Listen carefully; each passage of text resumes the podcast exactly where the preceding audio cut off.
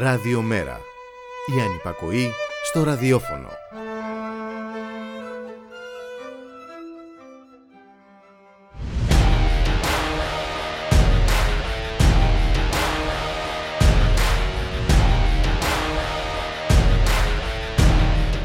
Χαίρετε κυρίες και κύριοι, ακούτε την εκπομπή «Το στίγμα της μέρας» με το Γιώργη Χριστού.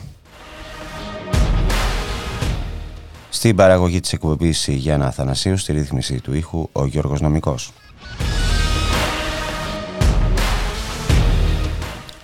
«23 Μάρτη σήμερα κυρίες και κύριοι και στην επικαιρότητα παραμένει και λόγω του καιρού που έχουμε μπροστά μας βλέπουμε, ζούμε, νιώθουμε στο πετσί μας ε, η ρίση του Πρωθυπουργού χθες στη αγορά του Ρέντι το σε βλέπω να κρυώνεις, αλλά εντάξει θα ζεστάνει ο καιρός από το Σαββατοκύριακο. Να σας υπενθυμίσω ότι ο Πρωθυπουργός Κυριάκος Μητσοτάκης επισκέφθηκε χθες την κεντρική αγορά του Ρέντι, όπου μεταξύ άλλων, απαντώντας σε οδηγό φορτηγό που του είπε χαρακτηριστικά το πετρέλαιο δεν φτουράει, υποστήριξε ότι θα ρίξει τώρα και την τιμή του πετρελαίου, εκτός από του φυσικού αερίου, που αυτό το είχε πει, αν θυμάστε, από την Ευρωπαϊκή Ένωση.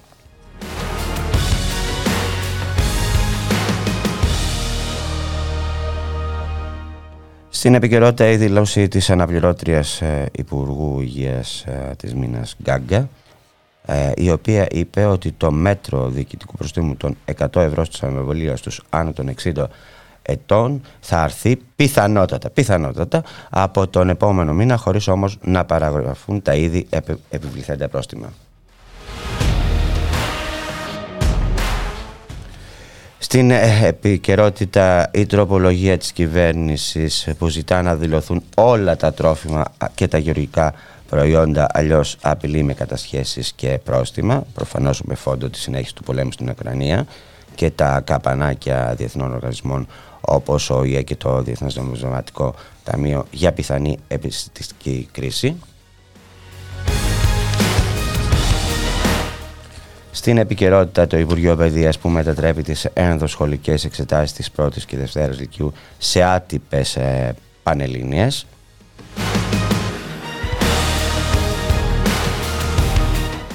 Στην επικαιρότητα η επιστολή του Βασίλη Δημάκη ε, που δίνει ε, τη δική του αλήθεια για τους λόγους της απόδαρσής του και καταγγέλει διατεταγμένη υπηρεσία εναντίον του. Στην επικαιρότητα η κυβερνοεπίθεση στα ΕΛΤΑ και το τι θα γίνει με την καταβολή των συντάξεων και επιδομάτων όπως ε, ε, λέει η διοίκηση των ΕΛΤΑ. Όλες οι συντάξεις θα καταβληθούν στους δικαιούχους στην ώρα τους. Για τα επιδόματα επίσης θα καταβληθεί κάθε δυνατή προσπάθεια να καταβληθούν και αυτά στην ώρα τους. Στην επικαιρότητα η συνέντευξη που, που δίνει αυτή την ώρα η Ελληνική Ορνηθολογική Εταιρεία ε, με θέμα το μέλλον της Κύρου υπό την απειλή τεράστιου αιωλικού σταθμού. Στην επικαιρότητα και η συζήτηση ε, του Γιάννη Βαρουφάκη και του Μύθιδράτη ε, για το φιλοσοφικό περιεχόμενο του Star Trek. Θα σας πω αργότερα περισσότερο γι' αυτό. Είναι σήμερα ε, στις 8 η ώρα στον κινηματογράφο Τριανών.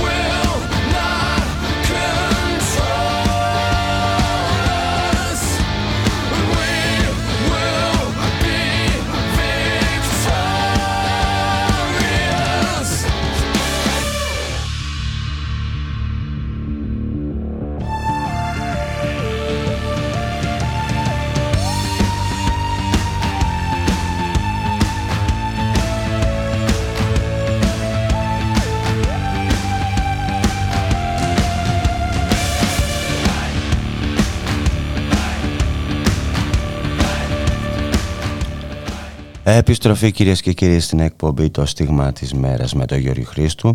Στην παραγωγή της εκπομπής η Γιάννα Θανασίου στη ρύθμιση του ήχου ο Γιώργος Νομικός. Και θα περάσουμε ευθύς αμέσως θα, θα μεταβούμε μάλλον τηλεφωνικά να το πω στη Βουλή όπου βρίσκεται εκεί ο εκπρόσωπος του ύπου του Μέρα 25 ο Μιχάλης ο και θα κάνει ρεπορτάζ σήμερα για μας εκεί.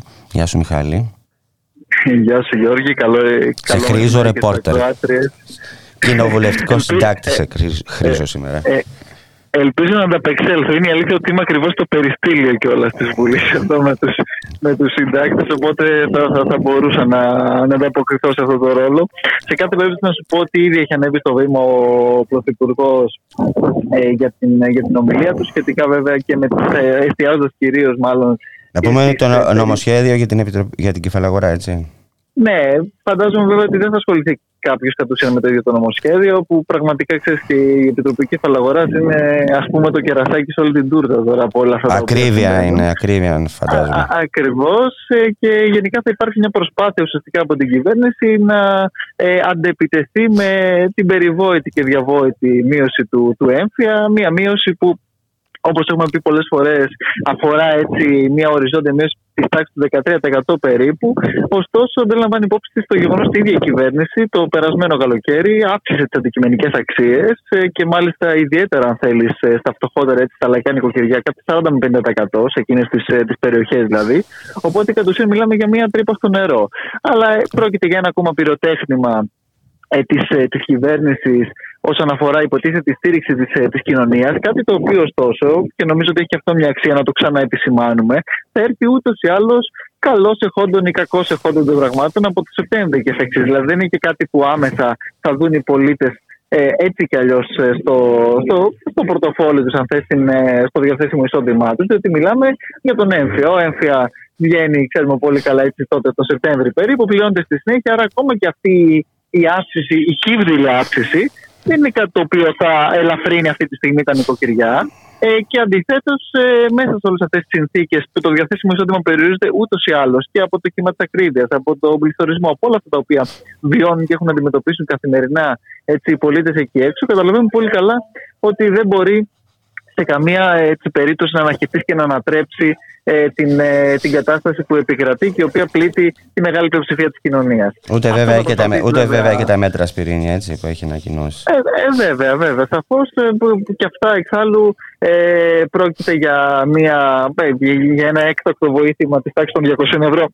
Μειωμένο κατά 50 ευρώ και αυτό από τα Χριστούγεννα για τους χαμηλούς συνταξιούχους και του ανθρώπους που λαμβάνουν το έτσι ελάχιστο εγγυημένο ε, εισόδημα. Και από εκεί και έπειτα μιλάμε γιατί. Μιλάμε για το 13 ευρώ το μήνα ε, στα καύσιμα, το οποίο εντάξει, καταλαβαίνουμε πολύ καλά ότι δεν μπορεί και αυτό σε καμία περίπτωση να, να αποσβέσει όλους αυτούς τους ε, πραγματικά τεράστιους κραδασμού που έχει να αντιμετωπίσει η ελληνική κοινωνία και η οικονομία. Και βέβαια δεν πρόκειται να απαντήσει με αυτόν τον τρόπο η κυβέρνηση σε αυτό το τεράστιο κύμα. Ξέρεις, στη Γερμανία έχει, έχει, αρχίσει, ε, ε, ε, έχει αρχίσει να υπάρχει μια συζήτηση που ουσιαστικά είναι επιστροφή στην πετρελαϊκή κρίση του 1973 για να υπάρχουν Κυριακές χωρίς αυτοκίνητα. Ναι. Εκεί μας γυρίζουν. Που, που, που μας γυρίζουν ακριβώς. να σου πω ότι βέβαια θα τοποθετηθεί και ο γραμματέας του ΜΕΡΑ 25 στη ναι. συνέχεια ε, ε, επί όλων αυτών των ζητημάτων. Βέβαια, ξαναλέω προφανώς μέχρι του δόρατο την, ε, την ακρίβεια. Αύριο επίσης ε, ξεκινάει το διήμερο, η διήμερη σύνοδος κορυφής 23 και 20, 24 συγγνώμη, και 23 και 24, ναι, ε, Μαρτίου που θα γίνει ακριβώς υποτίθεται στην, στην κατεύθυνση ακριβώς ανάσχεσης και αντιμετώπισης της ενεργειακής κρίσης όπου και εκεί πάλι βέβαια ο Πρωθυπουργός θα πάει με την γνωστή τακτική την οποία έχουν ήδη ακολουθήσει και σε άλλα τέτοια ζητήματα οι, οι χώρες του Νότου, όπως όπως λέγεται, και ήδη και με την συνεννόηση που έχει γίνει. Αλλά βλέπουμε ότι και εκεί, ακόμα και για αυτά τα ελάχιστα τα οποία ζητούν οι χώρες του Νότου, υπάρχει ήδη ένα ε, γερμανικό, ένα ολλανδικό και ενδεχομένως και ένα ε, βέλγικο ε, όχι. Άρα, ακόμα και αυτά τα ε, τα ψίχουλα κατ' ουσίαν και πάλι, δηλαδή το να προμηθευτούν από κοινού φυσικό αέριο, LNG, οτιδήποτε άλλο, ακόμα και αυτά φαίνεται πως θα μπλοκαριστούν, διότι οι, οι λεγόμενοι σκληροί του, του Βορρά επιμένουν πως τα εργαλεία τα οποία υπάρχουν επαρκούν και δεν χρειάζεται τίποτα παραπάνω για να στηριχθεί η οικονομία και η κοινωνία, έτσι, η ευρωπαϊκή λαή απέναντι σε αυτή την ενεργειακή κρίση. Άρα, άνθρακες εκεί ο θησαυρός και φαντάζομαι πως ο κ. Μητσοτάκη δεν είναι διατεθειμένος να ασκήσει για κάποιο βέτο απέναντι σε όλα αυτά. Θα συμβιβαστεί όπως όπως γίνει και με το ευρωομόλογο, αν θυμάστε καλά, και μες στην πανδημία, όπως έχουν γίνει δυστυχώς σε μια σειρά από τέτοια αντίστοιχα ζητήματα, όπου πηγαίνουμε, υποτίθεται, με διάφορες αυξημένες προσδοκίες και στο τέλος της μέρας καταλήγουμε στο γνωστό ε, γερμανικό συνήθως ε, όχι, Γεωργία. Τι ώρα θα μιλήσει ο, ο γραμματέας του ΜΕΡΑ25, ξέρεις; Υπολογίζουμε γύρω στις 2, ε, διότι αυτή τη στιγμή είναι ήδη στο βήμα ο, ο Κυριάκος Μητσοτάκης. Στη συνέχεια, λογικά θα μιλήσει ο, ο Αλέξης Τσίπρας. Ο κύριος Κουτσούμπας έχει κορονοϊό. Οπότε πάνω κάτω υπολογίζουμε εκεί το μεσημέρι χοντρικά. Τι αναμένετε να πει; Ε, αναμένεται, Γιώργη, ακριβώς να αναφερθεί και στο, βέβαια στο, στο ζήτημα και του, του έμφυα και στο ίδιο το νομοσχέδιο ε, ε, της, για την Επιτροπή Κεφαλαγοράς. Και βέβαια ξαναλέω για, για την ακρίβεια και για όλα όσα όλο αυτό το διάστημα ε, ζητάμε για την κατάργηση του χρηματιστηρίου της ενέργειας, για την κατάργηση της ωραϊκής τιμολόγησης, για την ουσιαστική ενίσχυση των εισοδημάτων με την αυτόματη έτσι, τη αριθμική αναπροσαρμογή, όλα εκείνα τα μέτρα τα οποία εμείς θεωρούμε ε, ουσιαστικά και πραγματικά και τα οποία μπορούν να, να βοηθήσουν άμεσα ε, την, ε, την κοινωνία απέναντι ουσιαστικά σε διακοσμητικές λογικές οι οποίες απλώς αναμασούν και αναπαράγουν την ίδια αυτή κρίση την οποία βιώνουμε ε, όλοι εμείς καθημερινά και η οποία δεν μπορεί να λυθεί με επιδοτήσεις ουσιαστικά στους ίδιους τους ε, ε, ολιγάρχες, τα καρτέλ κατ' ουσίαν ε, της ε, ενέργειας, διότι πρέπει να σπάσουν αυτά τα καρτέλ. Πρέπει να σπάσει το καρτέλ των τροφίμων επίσης, που και αυτό λιμένεται στο φόρο της, ε, το σούπερ μάρκετ παράλληλα, το χώρο των τροφίμων. Και βέβαια να ενεργοποιηθούν, Γιώργη, και οι ελεγκτικοί μηχανισμοί, διότι έχουμε καταγγελίες και χθες ε, από χθες μάλλον, ακόμα και στην ε, καθημερινή για, για πρακτικές των ιδιωτικών, ε, ιδιωτών παρόχων της ε, ενέργειας.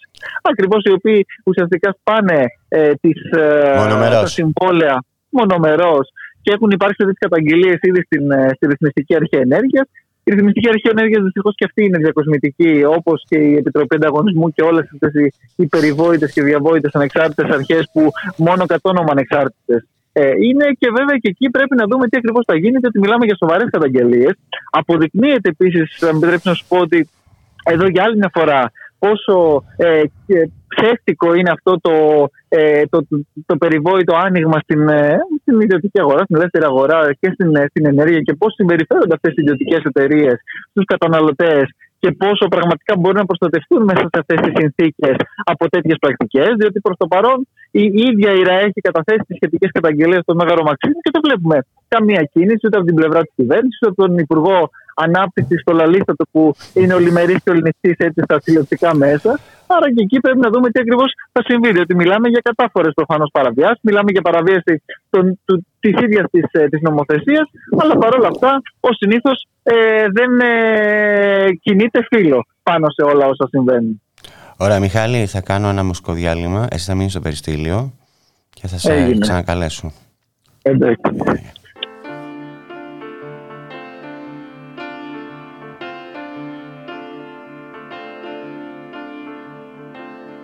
What is love but a stranger's to feel?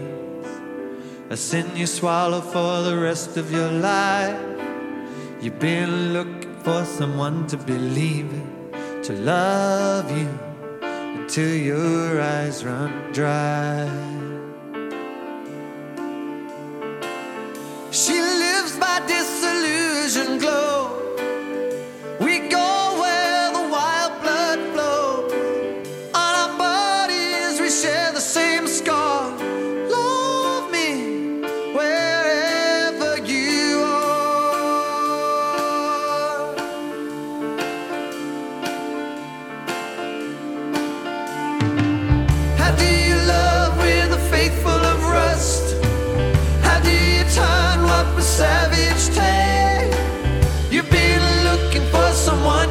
trust to love you again and again.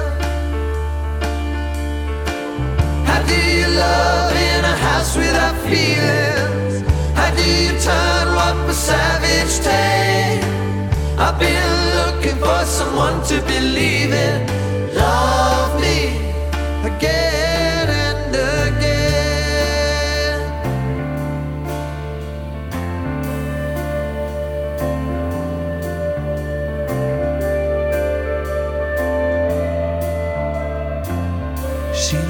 By disillusion's glow. We gon' where the wild blood flows.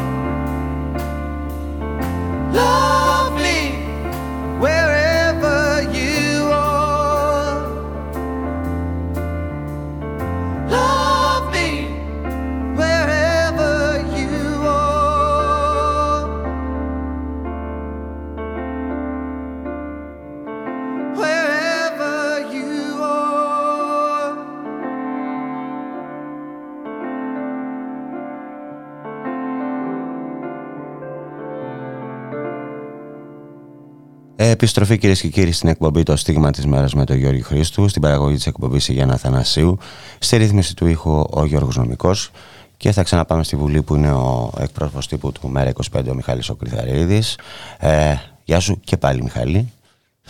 Γεια σου και πάλι Γιώργη. Λοιπόν, στα ώρα Ε, θα πάμε λίγο, θα γυρίσουμε λίγο το ρολόι, ξέρω εγώ, 20 ώρες πριν και να πάμε στις Αλλά πάλι τροπολογίες. εδώ, στον ίδιο, στον ίδιο Στον τόπο ίδιο του χώρο, ναι, εγκλήματος. στις τροπολογίες Ε, για τον τύπο και αυτά. Α, ακριβώς και γενικότερα στη, στη χθεσινή συζήτηση και νομοθέτηση από την πλευρά της κυβέρνησης είχαμε καταρχάς ε, αυτή την ε, τροπολογία την οποία κατέθεσε προχθές το βράδυ ο κύριος ε, Βορύδης ε, για την ε, περαιτέρω Νύχτα, φήμωση νύχτα, του- νύχτα, νύχτα, Νύχτα, νύχτα, όπως συνηθίζονται άλλωστε σε τέτοιες διαδικασίες, σε άσχετο φυσικά και αυτό νομοσχέδιο, ε, νύχτα, με τις γνωστές αυτές ε, διαδικασίες, φωτογραφική υποτίθεται κιόλας ε, η διάταξη για, ένα, για συγκεκριμένο έντυπο, παράλληλα ωστόσο ανοίγει ο, ο ασκός ε, του αιώλου ε, για περαιτέρω φήμωση της, ε, της ενημέρωσης, για περαιτέρω φήμωση του, του τύπου και επίθεσης στην ελευθεροτυπία. Ήδη ακόμα και η ΕΣΥΑ ε, χθες και αυτή αντέδρασε στις σχετικές ε, διατάξεις.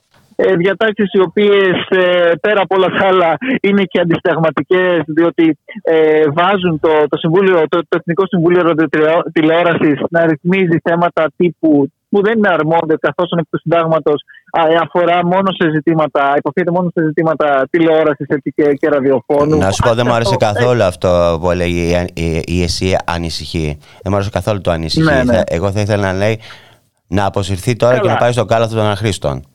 Σαφώς, σαφώς και εκεί υπάρχουν βέβαια, τα ξέρεις και εσύ καλύτερα. Και το λέω ως, μέλο- ως από μέλος του μένα. Μεκτού Συμβουλίου της ΕΣΥ αυτό. Το ξέρω, το ξέρω γι' αυτό και εκεί υπάρχει προφανώς. Ε, υ- υ- υ- τηρούνται διάφορες ισορροπίες. Κακώς κατά με φυσικά αυτές τις ισορροπίες τηρούνται. Προσπάθησε κιόλας επίσης να δικαιολογηθεί και το, το ζήτημα το ότι τις πράξεις αυτές θα γίνονται από το μονοπόλιο που κατέχει και την διανομή του τύπου και αυτό δεν είναι κάτι που θα έπρεπε να δικαιολογείται από την ε, πλευρά της ΕΣΥΑ. Γενικά υπάρχουν πάρα πολλά ζητήματα και στη συγκεκριμένη ε, τροπολογία, αλλά το, το, το βασικό, ξαναλέω, το ζήτημα των το, το, δημοκρατίας είναι ότι η κυβέρνηση συνεχίζει να στοχοποιεί τον τύπο. Την ώρα που διώκει δημοσιογράφους, την ώρα που ε, προσπαθεί να εξαγοράσει τα, τα μέσα, ταυτόχρονα. Ε, Στοχοποιούν, μην προχωράει και- ξεχνάς ότι στοχοποίησαν το The Press Project.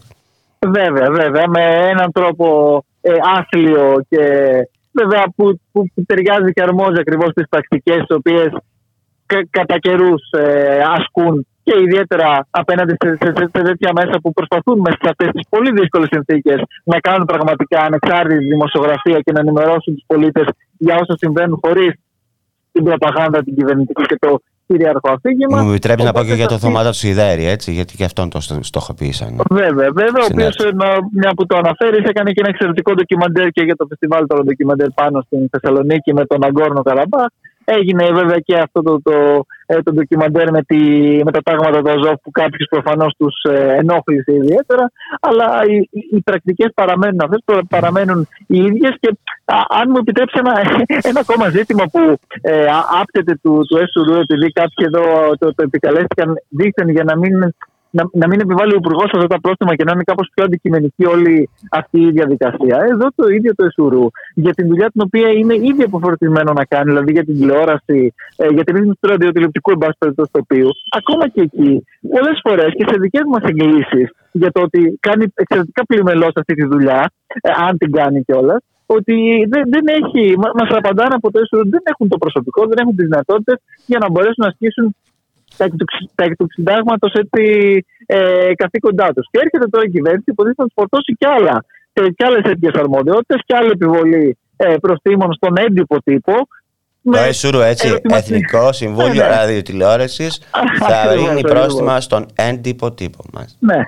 Και Γιώργη, μετά εντωμεταξύ ανακύπτουν και ερωτήματα. Ωραία, αφού πηγαίνουμε σε μια τέτοια ρύθμιση του έντυπου τύπου, γιατί όχι στον ηλεκτρονικό; Δηλαδή, είναι πραγματικά πολύ ε, θολή η συγκεκριμένη ρύθμιση και το ζήτημα, αλλά και το βασικό πρόβλημα είναι ότι για άλλη μια φορά και αυτή η ρύθμιση είναι επικίνδυνη ε, για την ίδια την, ε, για τη δημοκρατία και την ελευθερία του τύπου, την ώρα που ε, οι αγωγές labs, τα ξέρεις και εσύ, οι εξοντοτικές αυτές πρακτικές συνεχίζουν και όχι μόνο δεν ε, ανατρέπονται με τέτοιες ρυθμίσεις από την πλευρά της μάλλον ενισχύεται αυτή η πρακτική και προωθείται ακόμα περισσότερο. Άλλωστε, η ίδια κυβέρνηση τις περισσότερες φορές είναι στην ε, πλευρά αυτών που ε, προωθούν και καταθέτουν τέτοιες εκδοτικές αγωγές, όχι ε, στην αντίπερα όχθη. Να, πούμε, να πούμε και για, τις, και για τη δική σας την πρόταση για τη, μια άτι-σλαπ νομοθεσία, έτσι. Βέβαια, βέβαια. Ε, είναι πράγματι μια πρόταση που έχουμε καταθέσει κατά επανάληψη με την κυβέρνηση να την αγνοεί επίσης ε, κατά επανάληψη. Γιατί τη βολεύει. Μια, ε, βέβαια, μία ωστόσο να πούμε ε, σχετική νομοθετική ε, πρωτοβουλία που προχωράει ήδη και από την πλευρά της Ευρωπαϊκής Ένωσης Οπότε αργά ή γρήγορα θα αναγκαστεί όποια κυβέρνηση και εδώ να λάβει υπόψη τι και τέτοιες πρακτικές, διότι πραγματικά μιλάμε για ένα παγκόσμιο φαινόμενο πλέον. Στη χώρα μας εδώ έχουν ξεσαλώσει όλοι αυτοί και λόγω αυτής της κατάστασης, έτσι με τη χρεοκοπία, με τη χρεοδουλοπαρική όπως ονομάζουμε εμείς και με τους διάφορους δίθεν ε, επενδυτές οι οποίοι έρχονται να απλά οικολογήσουν εδώ τον τόπο. Οπότε μέσα σε όλα ε, αυτά είναι πολύ λογικό να, να αυτούνται τις πρακτικές και η κυβέρνηση δεν τις περιορίζει με όσα κάνει. Αντιθέτως, ε, τις ε, προωθεί ακόμα ε, περαιτέρω. Και βέβαια, μεταξύ όλων των άλλων, επίσης χθες το νομοσχέδιο το οποίο ψηφίστηκε από την, ε, από την κυβέρνηση, το νομοσχέδιο αυτό του κυρίου Βορύδη, ε, φαίνεται και τελευταίο, κάτι τελευταίο, αν θέλεις, το οποίο έχει αυτό μια αξία, επειδή πολλοί λόγος γίνεται αυτές τις μέρες και για τους ομογενείς μας που ήταν και στη Μαριούπολη και γενικότερα για τη στήριξή τους, πώ η κυβέρνηση αντιλαμβάνεται και τους ομογενείς που είναι μέσα στη χώρα αυτή τη στιγμή, τους συνταξιούχους, είτε τους πόντους είτε τους βορειοπυρώτε, που για άλλη μια φορά χθες τους κορόιδεψε με την ψήφιση μιας διάταξης που όχι μόνο δεν αποκαθιστά τις συντάξεις τους που έχουν περικοπεί βάναυσα μέσα στην μνημονιακή διαδικασία, αλλά συνεχίζει ε, να τους αντιμετωπίζει έτσι με ψίχουλα και με, με με πολύ συχνά και πενιχρά πραγματικά ποσά, τα οποία βέβαια ε, και η προηγούμενη κυβέρνηση που τώρα δήθεν ε, από την πλευρά της εξωματικής αντιπολίτευσης διαρριγνύει τα ημάτια της, δεν άφησε ουδέποτε και συνεχίζουν αυτοί οι άνθρωποι να διαβιούν ε, στα όρια της εξαθλίωσης και της πείνας τη στιγμή που υποτίθεται ότι η κυβέρνηση εδώ μας μιλάει και για το ομογενή στη Μαριούπολη και διάφορα τέτοια και το πώς θα τους ε, φέρει εδώ, πώς θα τους αγκαλιάσει, όταν και αυτούς έτσι ήδη εδώ με πολλές δεσμεύσεις του Πρωθυπουργού του ίδιου, του κυρίου Χατζηδάκη, συνεχίζουν να τους εξαπατούν κανονικότατα, Γιώργη. Να σε ευχαριστήσω πολύ, Μιχάλη. Σε χαιρετώ. ευχαριστώ. Γεια χαρά. Γεια, γεια.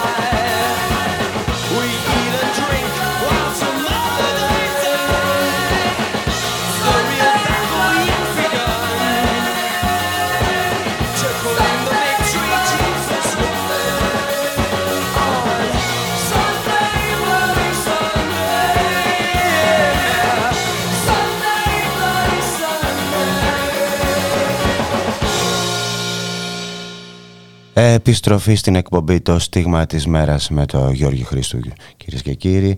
Στην παραγωγή της εκπομπής η Γιάννα Θανασίου Στη ρύθμιση του ήχου ο Γιώργος Νομικός.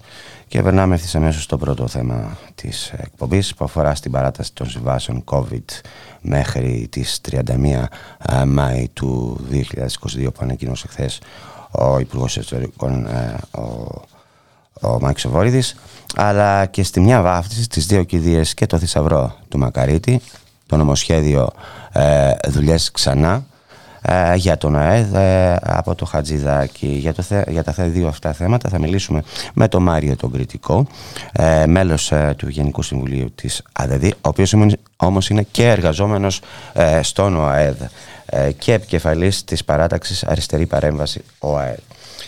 Γεια σου Μάρια Καλημέρα κύριε. Από πού θες να αρχίσουμε, θες να αρχίσουμε από το Βορύδι; Να αρχίσουμε από το Βορύδι. Λοιπόν. Και αυτό το οποίο συμβαίνει με τους εργαζόμενους υγειονομικούς αλλά και δημοτικούς υπαλλήλους που βρίσκονται σε αναστολή. Ναι, ναι, ναι. Λοιπόν, ε, είναι, είναι αυτό μία, μία, ε, πώς να το πούμε, μία ε, ικανοποιητική λύση για αυτούς τους ανθρώπους που βρίσκονται δύο χρόνια στην πρώτη γραμμή της πανδημίας; Δεν πρέπει να μετατραπούν οι συμβάσεις τους σε αορίστου χρόνου, μιας και καλύπτουν πάγιες για διαρκές ανάγκες. Είναι προφανές ότι πρέπει όχι απλώς να, να, όχι σε αυτή τη φάση να, να μετατραπούν οι συμβάσεις τους σε αορίστου χρόνου. Θα πρέπει η, η κυβέρνηση ε, και ο Υπουργός καταρχήν να επαναφέρει όλους όσους βρίσκονται σε αναστολή και δεύτερον να κάνει και προσλήψεις. Είναι προφανές ότι τα νοσοκομεία έχουν, βρίσκονται στο, στο, στα όρια της κόπωσης. Η φράυση είναι πάρα πολύ κοντά, θα καταρρεύσουν και αν όντως, όπως λένε οι ειδικοί σε εισαγωγικά, χωρίς εισαγωγικά, έχουμε πάλι το ίδιο θέμα ε, το φθινόπωρο, γιατί τώρα είμαστε σε μια ύφεση, ε, οι νεκροί θα πολλαπλασιαστούν. Πιστεύω ότι η κυβέρνηση αυτή τη στιγμή απλά κερδίζει χρόνο. Θέλει να βγάλει, να, δεν θέλει να πάρει τις αποφάσεις που σκεφτόταν ότι θα μπορούσε να τις περάσει στην κοινωνία με το πρόσχημα του, της πανδημίας και ε, θεσμοθέτησε αυτή την ε, παράταση. Αυτό αφορά στην, στους συμβασιούχους COVID των Δήμων, έτσι, α, για ναι. τους ανεμβολίαστους που πρέπει να είναι, είναι, είναι περίπου 4.000, πρέπει ε, να επιστρέψει δουλειά με όλα τα μέτρα ασφαλείας, έτσι. Ναι, ναι, ναι. Υπάρχουν. Είναι λοιπόν, προφανές. Ε, τι πρέπει να κάνουν αυτοί οι εργαζόμενοι που βλέπουν ε, τις παρατάσεις να... κατά πρώτο, είναι εργασιακή ομοιρία όταν παρατείνεις τις συμβάσεις για δύο μήνες; Δεν είναι μόνο ότι είναι εργασιακή ομοιρία. Με το νομοσχέδιο δεν έχουν και το δικαίωμα να πιάσουν πουθενά δουλειά. Με το νομοσχέδιο με το οποίο τέθηκαν και σε αναστολή. Είναι άνθρωποι οι οποίοι δεν μπορούν, είναι, άνθρωποι, ε, είναι, είναι γιατροί, είναι νοσηλευτές, είναι μηχανικοί. Ε, Τις προάλλες, εγώ μιλούσα με, επειδή είμαι μηχανικός, μιλούσα με πολλούς μηχανικούς που είναι σε αναστολή δεν μπορούν να δουλέψουν πουθενά στον ιδιωτικό τομέα.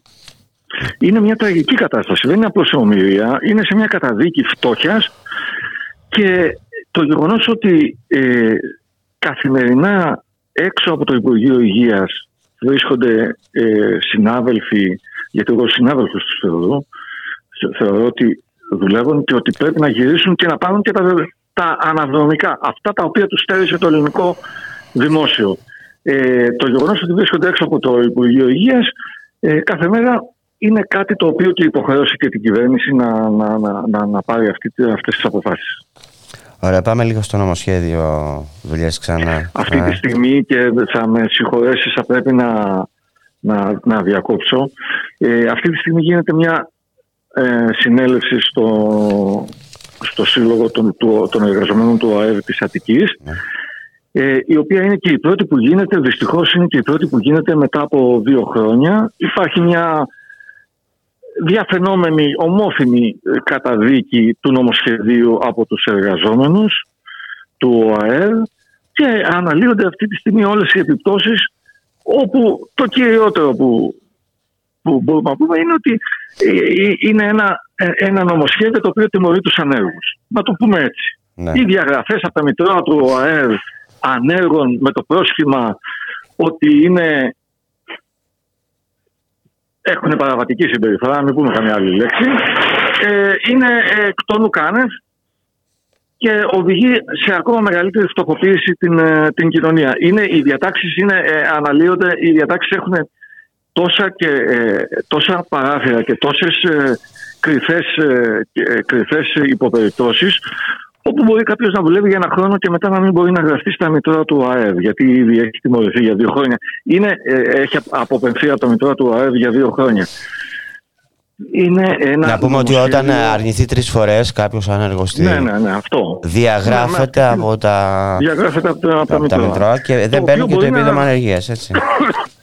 Ναι, το οποίο μπορεί να, το οποίο μπορεί να μην πηγαίνει στην, στην, ε, σε τη δουλειά που του προσφέρεται, γιατί δεν είναι αντιστοιχεί και των, ε, και των προσόντων και των ε, α, αυτών που έχει δηλώσει. Ή μπορεί να είναι πάρα Και- πάρα πολύ μακριά. Και ε; βέβαια, ναι, ναι, ξεχνάμε ναι, αυτό. βέβαια. Και βέβαια το γεγονός ότι ο ΑΕΔ χωρίς εξήγηση, χωρίς χωρίς, ε, καμία αιτιολογία μετατρέπεται σε μια δημόσια υπηρεσία, ε, ανοίγει το δρόμο για την ένταξη του ε, και την κατάργηση, του, ε, κατάργηση των διοικητικών συμβουλίων και την ένταξή του ως μια απλή υπηρεσία του Υπουργείου Εργασίας.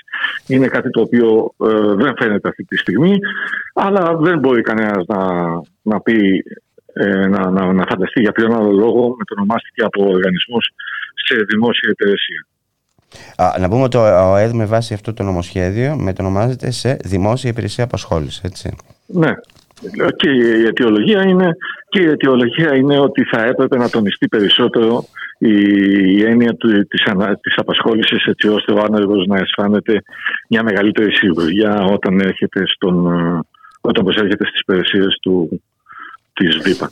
Να πάμε στο Ε, θησαυρό του Μακαρίτη που είναι το ΛΑΕΚ. Μ; που είναι το ΛΑΕΚ, το οποίο ε, χρόνια, πολλά χρόνια οι κοινωνικοί εταίροι, δηλαδή για να μην λέμε τώρα οι κοινωνικοί εταίροι, να λέμε την αλήθεια, να λέμε ότι οι μεγάλες επιχειρήσεις διεκδικούσαν την, ε, να, να, να, να- τον έλεγχο και την ε, λειτουργία και το, του, του ΛΑΕΚ. Και το πετύχανε, είναι μια ιστορία τουλάχιστον 20 ετίας, όπου μπαίνουν τέτοια θέματα από τις μεγάλες επιχειρήσεις, καταρχήν από το ΣΕΒ, δεν είναι τυχαίο ότι αυτή τη στιγμή σύμβουλος του Πρωθυπουργού είναι άνθρωπος ο οποίος ήταν στα, στο Διοικητικό Συμβούλιο του, του ΣΕΒ. Θέλω να πω ότι είναι ένα νομοσχέδιο το, για τον κύριο Πισαρίδη, λέω, Ναι.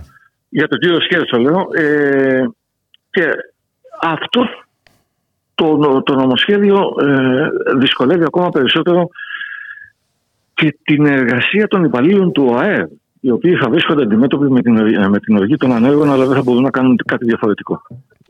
Να εξηγήσουμε στον κόσμο το, ε, το ΛΑΕΚ. Είναι χρήματα από εισφορές των εργαζομένων. Έτσι. Και ε, αυτά τα χρήματα θα τα διαχειρίζονται όπως φαίνεται οι εργοδότες. Έτσι εγώ Ναι, ναι, καταλαβαίνω ναι. όπως το διαβάζω το νομοσχέδιο. Και δεν είναι μόνο αυτό, είναι ότι από 1η Πρώτου του 2023 καταργείται κάθε ελεκτρικό μηχανισμός από τον ΟΑΕΔ. Κανένας δεν ξέρει. Δηλαδή, υπήρχε ένας ελεκτρικό μηχανισμός από τον ΟΑΕΔ που έλεγχε τη διάθεση αυτών των κονδυλίων. Πώς γινόταν, ε, πώς γινόταν η διαχείριση και τι επιπτώσεις και τι απορρόφηση είχε στην κοινωνία. Αυτό καταργείται από 1η Πρώτου του 2023, δεν έχει απαλληφθεί ακόμα. Ε, νομίζω ότι το 35% θα τα παίρνει ο, η εργοδότης και αυτά. Κάνει λάθος. Ναι. Ναι, ναι. Και το άλλο 65% των πόρων, των εισφοράς των εργαζομένων, ε, θα δίνεται για κατάρτιση των ε, ανέργων που ξέρουμε όλοι τι σημαίνει αυτό. η οποία κατάρτιση των ανέργων μπαίνει ε, για, α, από την πίσω πόρτα. Το νομοσχέδιο δεν μιλάει για κατάρτιση. Ε, Παρόλο που υπάρχει η έννοια της κατάρτισης, οι, οι, οι, οι- οι εργαζόμενοι οφείλουν να αποκτήσουν δεξιότητες. Αυτό το οποίο ε, με τα μανίας και επιμόνως και επιτακτικά ε, διεκδικεί και έχει εισάγει στον δημόσιο βίο εδώ και πάρα πολύ καιρό, σχεδόν από το πρωτόκολλο της Μπολόνιας είναι αυτές οι έννοιες, αλλά τέλος πάντων είναι κάτι το οποίο, το οποίο ο, ε, επιδιώκει η Κεραμέως. Μιλάει για δεξιότητες, όχι για... Το νομοσχέδιο μιλάει για δεξιότητες, όχι για κατάρτιση. Ναι, ουσιαστικά αυτό που λες είναι ότι θέλουν ε, να μας εκπαιδεύσουν, σε εισαγωγικά, με βάση τις ανάγκες του κεφαλαίου και όχι με βάση τις ανάγκες της κοινωνίας. Αυτό λες. Της κοινωνίας, ναι, ναι, ναι. Έτσι. Θέλω να μου πεις λίγο για τα ακίνητα του ΑΕΔ. Τι θα γίνουν αυτά τα ακίνητα; Αυτά τα ακίνητα λοιπόν ε, ο ΑΕΔ έχει μια τεράστια περιουσία αυτή τη στιγμή, καθότι το 2012 απορρόφησε, ε, έγινε ο καθολικός διάδοχος της περιουσίας της πρώην εργατικής κατοικίας και της πρώην εργατικής Ε, αυτή η περιουσία με το που ε, θα πρέπει να πούμε ότι ε, είναι σε όλη την Ελλάδα ε, Παραδείγματος χάρη αυτή τη στιγμή ο ΑΕΔ έχει όλα τα ακίνητα όπου στεγάζονται τα εργατικά κέντρα. Ε, έχει τον ΟΕΚ μέσα ο ΑΕΔ, έτσι, μην το ξεχνάμε αυτό. Τι, τι; Τον ΟΕΚ, τον ΟΕΚ, τον Οργανισμό Εργατική ναι, ναι, ναι. Και, έχει, και έχει πάρα πολλά οικόπεδα και πάρα πολλά οικόπεδα και κτίρια της πρώην εργατικής κατοικίας. Αυτά λοιπόν τώρα ε, και ήταν από τις πρώτες ενέργειες που έκανε αυτή η καινούργια διοίκηση ε, με μεγάλη επιμονή και πίεση σε εργαζόμενους έχουν καταγραφεί σε ένα μητρό το οποίο το διαχειρίζεται, η διαχείριση του είναι αδιαφανής έχει διασκορπιστεί σε, σε ιδιώτες επενδυτές και αυτοί θα μπορούν να το διαχειριστούν, να προτείνουν αγοραπολισίες ε, ε, ακινήτων του ΑΕΔ. Είναι η πρώτη φορά που ένας δημόσιος οργανισμός. Real estate δηλαδή. Μπλέκεται, ναι, ναι, ναι, μπλέκεται σε real estate. Ε, μέχρι τώρα τουλάχιστον σεβόταν όλε οι διοικήσει και όλα τα υπουργεία σεβόντουσαν την περιουσία, την κοινωνική περιουσία που είχαν αποκτήσει και είχαν ε, χτίσει σε αυτή τη χώρα οι προηγούμενε γενιέ. Είναι η πρώτη φορά που πλέον αυτό θα γίνει βορρά στι ορέξει των επενδυτών. Μάλιστα. Για να ολοκληρώσουμε, ε, θε να πει κάτι, πες μου, για να σε ρωτήσω, για να σου κάνω μια τελευταία Όχι, γιατί προσπαθώ Ωραία, μια τελευταία ερώτηση. Μια τελευταία. Ε, με αυτό το νομοσχέδιο δουλειέ ξανά, ε, μπορούμε να μιλήσουμε για προκάλυπτη προσπάθεια ιδιωτικοποίησης του ΟΑΕΔ; Βεβαίως. Εννοείται. Είναι, ε, έχει, μπει, έχει μπει, ας το πούμε έτσι, για λογαριασμό των ε, μεγάλων επιχειρήσεων ουσιαστικά ε, ελέγχοντας το ΛΑΕΚ ε, ελέγχει μια πολύ μεγάλη δραστηριότητα του ΑΕΔ. Ε, μιλάμε για ιδιωτικοποίηση του, του ΑΕΔ ότι ε, αυτοί που το σχεδίασαν, το σχεδίασαν σε τέτοια προοπτική. Να σε ευχαριστήσω πολύ Μάρια Κριτική. Και εγώ να ευχαριστήσω. Να είναι μια καλή μέρα. Ευχαριστώ.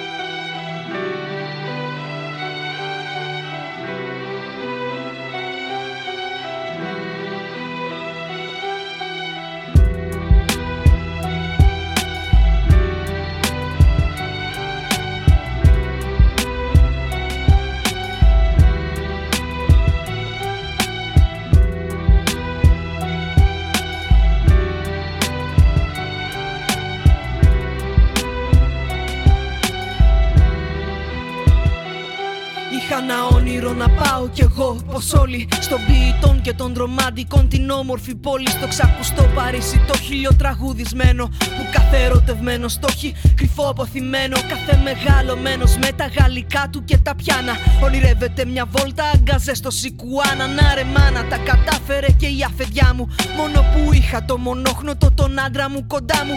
Με κρέμασμένα μούτρα γιατί έπρεπε κι αυτό να το ζήσει. Ίσως το πρώτο μου και τελευταίο ταγκό στο Παρίσι. Απ' την αρχή ήταν κάπως ήμουνα λίγο εκτός για όσα θα βλέπα στην πόλη του φωτό. Είδα χαρούμενου τουρίστες στα ηλίσια παιδεία. Παντού σημαίε γαλλικές στην κοροϊδία.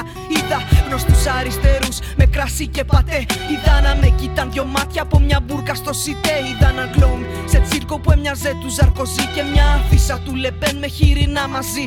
Είδα ένα στένσιλ του Γιάννη Αγιάννη την πόλη. Δημοκρατία με πτώσεις, ελάτε να ψωνίσετε όλοι. Τώρα οι άθλοι του Γιάννη Αγιάννη την πόλη. Σε τσιμεντένια μπουντρούμια, στριμωγμένοι όλοι.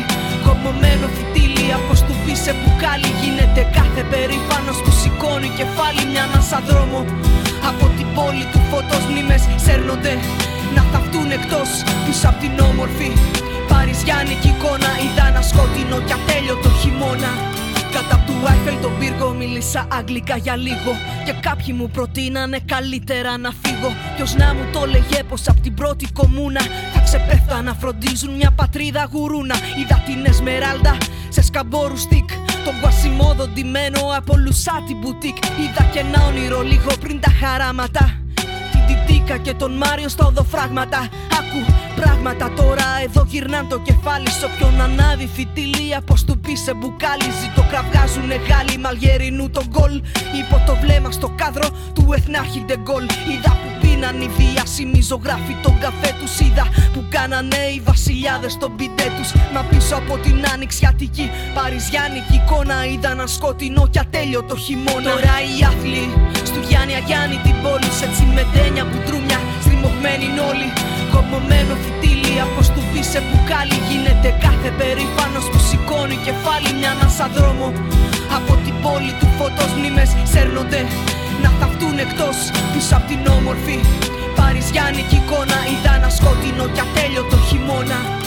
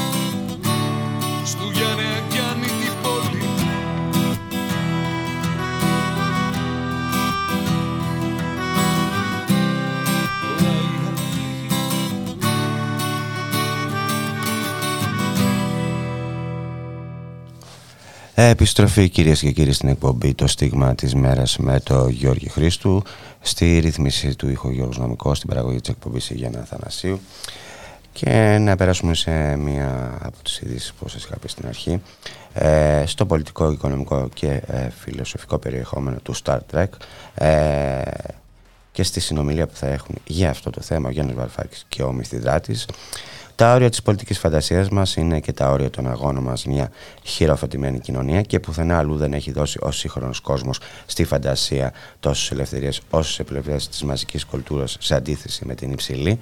Μέσα στους κόλπους της βιομηχανίας του θεάματος ξεπηδούν κάποτε με το άλοθη της επιστημονικής φαντασίας εμπνεύσεις που με κάθε σοβαρότητα αξίζει να γονιμοποιήσουν την πολιτική μας σκέψη και δράση ώστε να μεταφέρουμε πίσω στη γη και στο ταραγμένο παρόν μας τους φουτουριστικούς οροματισμούς που μια σειρά σαν το Star Trek τοποθετεί στο αχανές διάστημα. Ως ε, η πιο επιδραστική παγκοσμίως σειρά του είδους της επιστημονικής ε, φαντασίας από τη δεκαετία του 60 μέχρι σήμερα, το Star Trek πρωτοπόρησε στην άρση φιλετικών και έμφυλων στερεοτύπων στην οθόνη, αλλά σε μια προσεκτικότερη ανάγνωση αποδεικνύεται και καλός οδηγός για να φανταστούμε μια εναλλακτική κοινωνική οργάνωση πέρα από την παρούσα τεχνοφεοδική- φεουδαρχική δυστοπία. Γι' αυτό και το κέντρο μετακαπιταλιστικού πολιτισμού, το ΜΕΤΑ, προσκαλεί δύο από τους ε, φαν αυτής της σειράς στον ελληνικό χώρο, το Γιάννη Βαρουφάκη και το Μυθιδάτη, να παρουσιάζουν από έξι σύνομα κλιπ επεισοδίων του Star Trek ο καθένας, σχολιάζοντας και συζητώντας το πολιτικό, οικονομικό και φιλοσοφικό τους περιεχόμενο. Αυτή η πολλά αποσχόμενη διασταύρωση των απόψεων ενός μουσικού δημιουργού και ενός οικονομολόγου και πολιτικού στη βάση της κοινής τους αγάπης για το Star Trek θα πραγματοποιηθεί διαζώσεις σήμερα στις 8 το βράδυ στον κινηματογράφο Τριανών, Κοδρικόνος 21 στην Αθήνα. Η είσοδος είναι δωρεάν. Όσοι θέλετε να παρακολουθήσετε αυτή τη συζήτηση ε, πρέπει να πάρετε τηλέφωνο στο 210 88 47 571 να το ξαναπώ 210 88 47 571 έχετε διορία μέχρι τις 4 θα τηρηθούν τα προβλεπόμενα υγειονομικά μέτρα ασφαλείας.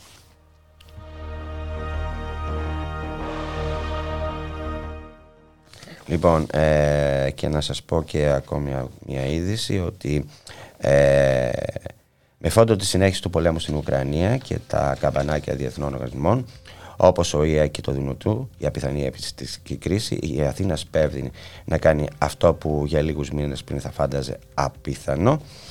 Ε, με δικαιολογία την εσχροκέδια, θωρακίζει δια νόμου τα αποθέματα, τα αποθέματά της σε τρόφιμα και γεωργικά προϊόντα, ζητώντας από τους επαγγελματίες να τα δηλώσουν άμεσα. Και αν δεν το πράξουν, αντιμετωπίζουν αποκατασχέσεις προϊόντων έως πρόστιμα της τάξης των 100.000 ευρώ.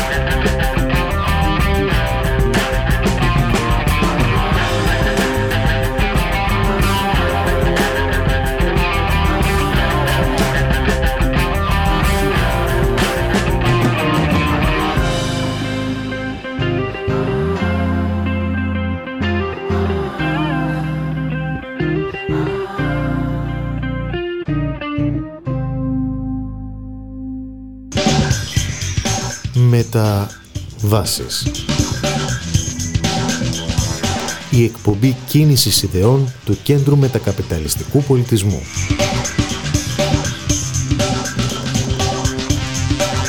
Κάθε Τετάρτη από τις 4 έως τις 5 και μισή το απόγευμα από το Ράδιο Μέρα.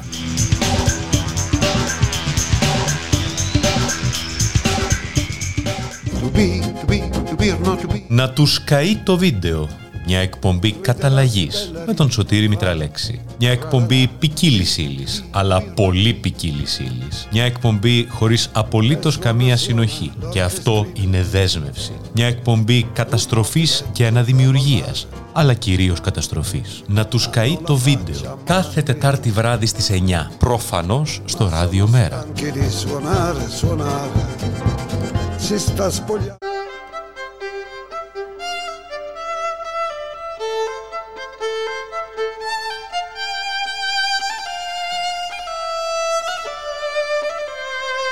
Ραδιομέρα. Η ανυπακοή στο ραδιόφωνο. Επιστροφή κυρίες και κύριοι στην εκπομπή Το Στίγμα της Μέρας με τον Γιώργο Χρήστου. Στη ρύθμιση του ήχου ο Γιώργος Νομικός, στην παραγωγή της εκπομπής Γιάννα Αθανασίου. Και περνάμε στο επόμενο θέμα της εκπομπής που αφορά στις καθυστερήσεις της διοίκησης του Υπουργείου Μετανάστευσης για την ακρίβεια. Ε, όσον αφορά στα χαρτιά των νόμων διαμενών των μεταναστών, αλλά και στην κατάσταση που επικρατεί.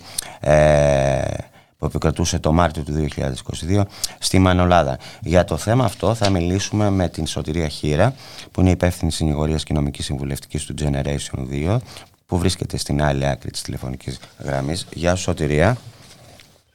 Καλησπέρα Γιώργη, τι κάνεις; Διαβάζω, είδα ότι έβγαλες σήμερα την αναφορά για την κατάσταση στην Μανολάδα. Να Ναι, ξεκινήσουμε πριν λίγο από λίγο εκεί. βγήκε. Να Ναι. ξεκινήσουμε λίγο από αυτό.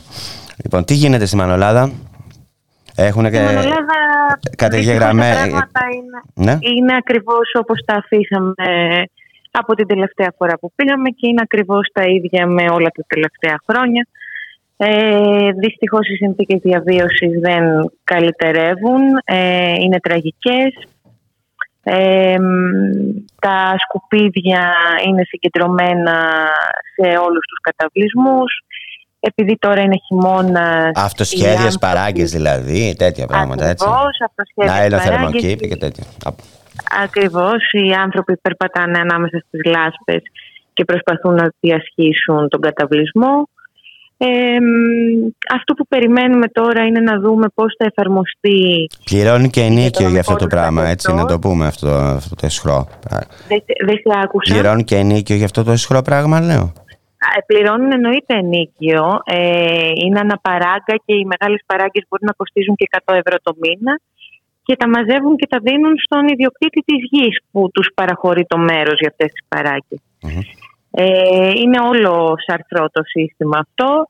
Ε, αυτό που όπως σου έλεγα τώρα περιμένουμε να δούμε πώς θα εφαρμοστεί είναι το μνημόνιο συνεργασίας μεταξύ Μπαγκλαντές και Ελλάδος που υπογράφηκε το προηγούμενο μήνα και το οποίο φέρνει ένα είδος νομιμοποίηση σε εισαγωγικά ε, γιατί φέρνει μια εποχική άδεια για τους πολίτες του Μπαγκλαντές που διαμένουν στην Ελλάδα αυτή τη στιγμή χωρίς χαρτιά και μπορούν με μια δήλωση ε, εργασίας από τον εργοδότη τους, σε οποιοδήποτε κλάδο και να είναι, άρα και οι εργάτες γης και σε άλλους κλάδους, να, να πάρουν μια εποχική άδεια που θα τους παρέχει νόμιμη διαμονή στη χώρα για 9 μήνες το χρόνο.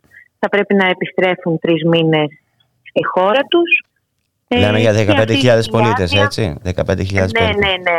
Ε, 15.000 πολίτες από τον Μπαγκλαντές και η οποία, η οποία άδεια θα έχει μια διάρκεια το πολύ μέχρι 5 ετών.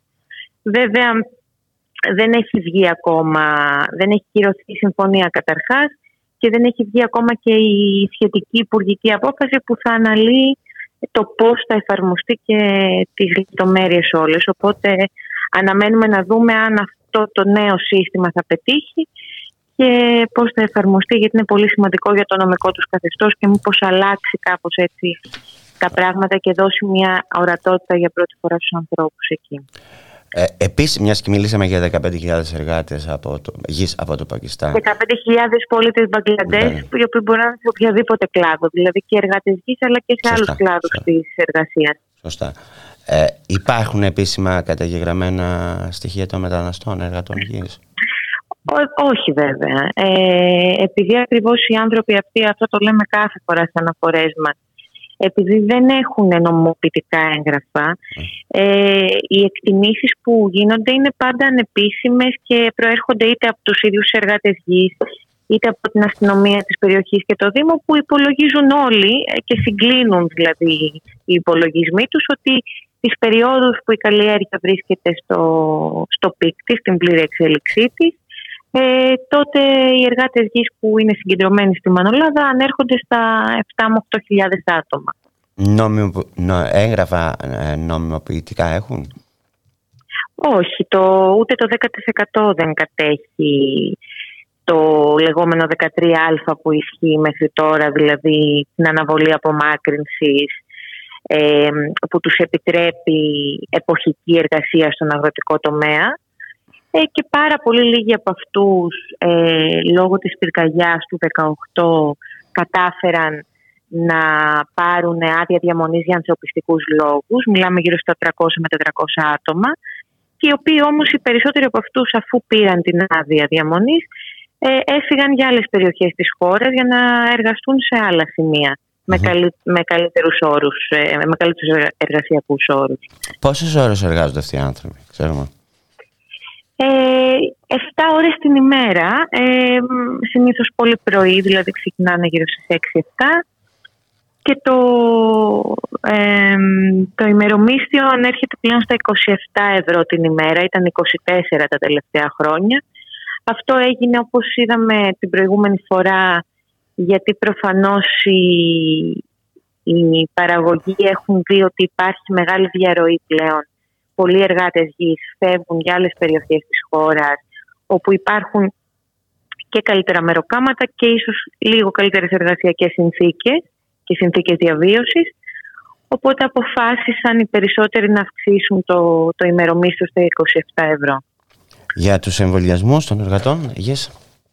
Έχουμε Για στοιχεία. τους εμβολιασμούς, ναι, ε, με πολύ καθυστέρηση. Δηλαδή, εμείς πέρυσι είχαμε μ, ανακοινήσει το θέμα γιατί είχε βγει ε, ο σχεδιασμός για τον εμβολιασμό για το γενικό πληθυσμό και γενικά και για τους εργάτες γης της Μανολάδας αλλά και για όλους τους ανθρώπους χωρίς ε, χαρτιά στη χώρα.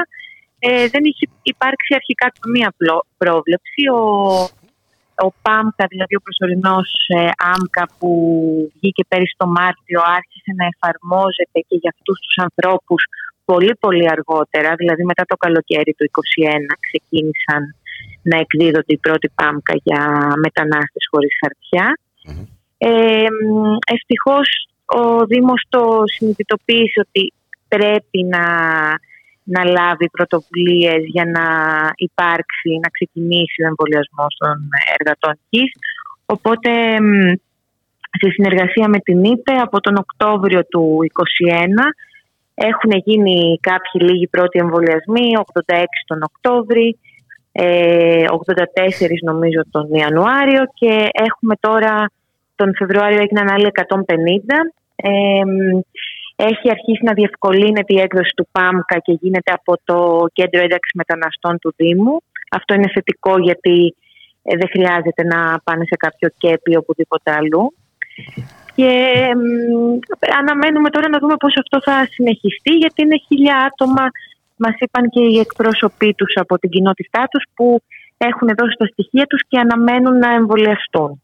Ωραία. Οπότε να δούμε πώς θα πάει το επόμενο διάστημα και αυτό. Ωραία. Πάμε λίγο στις ε, καθυστερήσεις της διοίκησης που Ναι. θα- που θα αφήσω. Ναι, ναι, ναι, ναι. Ε, Τι γίνεται Ε, με τα ήταν- χαρτιά αυτά των όμα- διαμενών των μεταναστών; Λοιπόν, ε, θα προσπαθήσω να το εξηγήσω όσο πιο απλά μπορώ, γιατί αυτό που γίνεται δεν έχει καμία λογική και είναι και πάρα πολύ μ, περίπλοκο. Ε, δεν μιλάμε για ο, τις άδειες όλων των νόμιμα διαμένοντων, αλλά για μια συγκεκριμένη κατηγορία, δηλαδή για τους ανθρώπους που είχαν καταθέσει τα προηγούμενα χρόνια για οποιοδήποτε τύπο άδειας διαμονής, είτε στην κεντρική διοίκηση, δηλαδή στο Υπουργείο, είτε στις αποκεντρωμένες. Και μιλάμε για αιτήσεις που έχουν γίνει από το 2014 που έχει αρχίσει να ισχύει ο συγκεκριμένος νόμος που ισχύει και σήμερα, μέχρι και το 2020, το τέλος του 2020. Επειδή όπως ξέρουμε ε, οι άδειες διαμονής σε πολλές περιπτώσεις αργούν να εκδοθούν, δηλαδή μπορεί να κάνεις μια αίτηση και να περιμένεις δύο-τρία χρόνια, είχαμε το φαινόμενο να, υπάρχουν, να υπάρχει μάλλον ένας μεγάλος αριθμός αιτήσεων, κυρίως από το 17-18 και μετά, που περίμεναν ακόμα να, να βγει η άδεια διαμονής τους.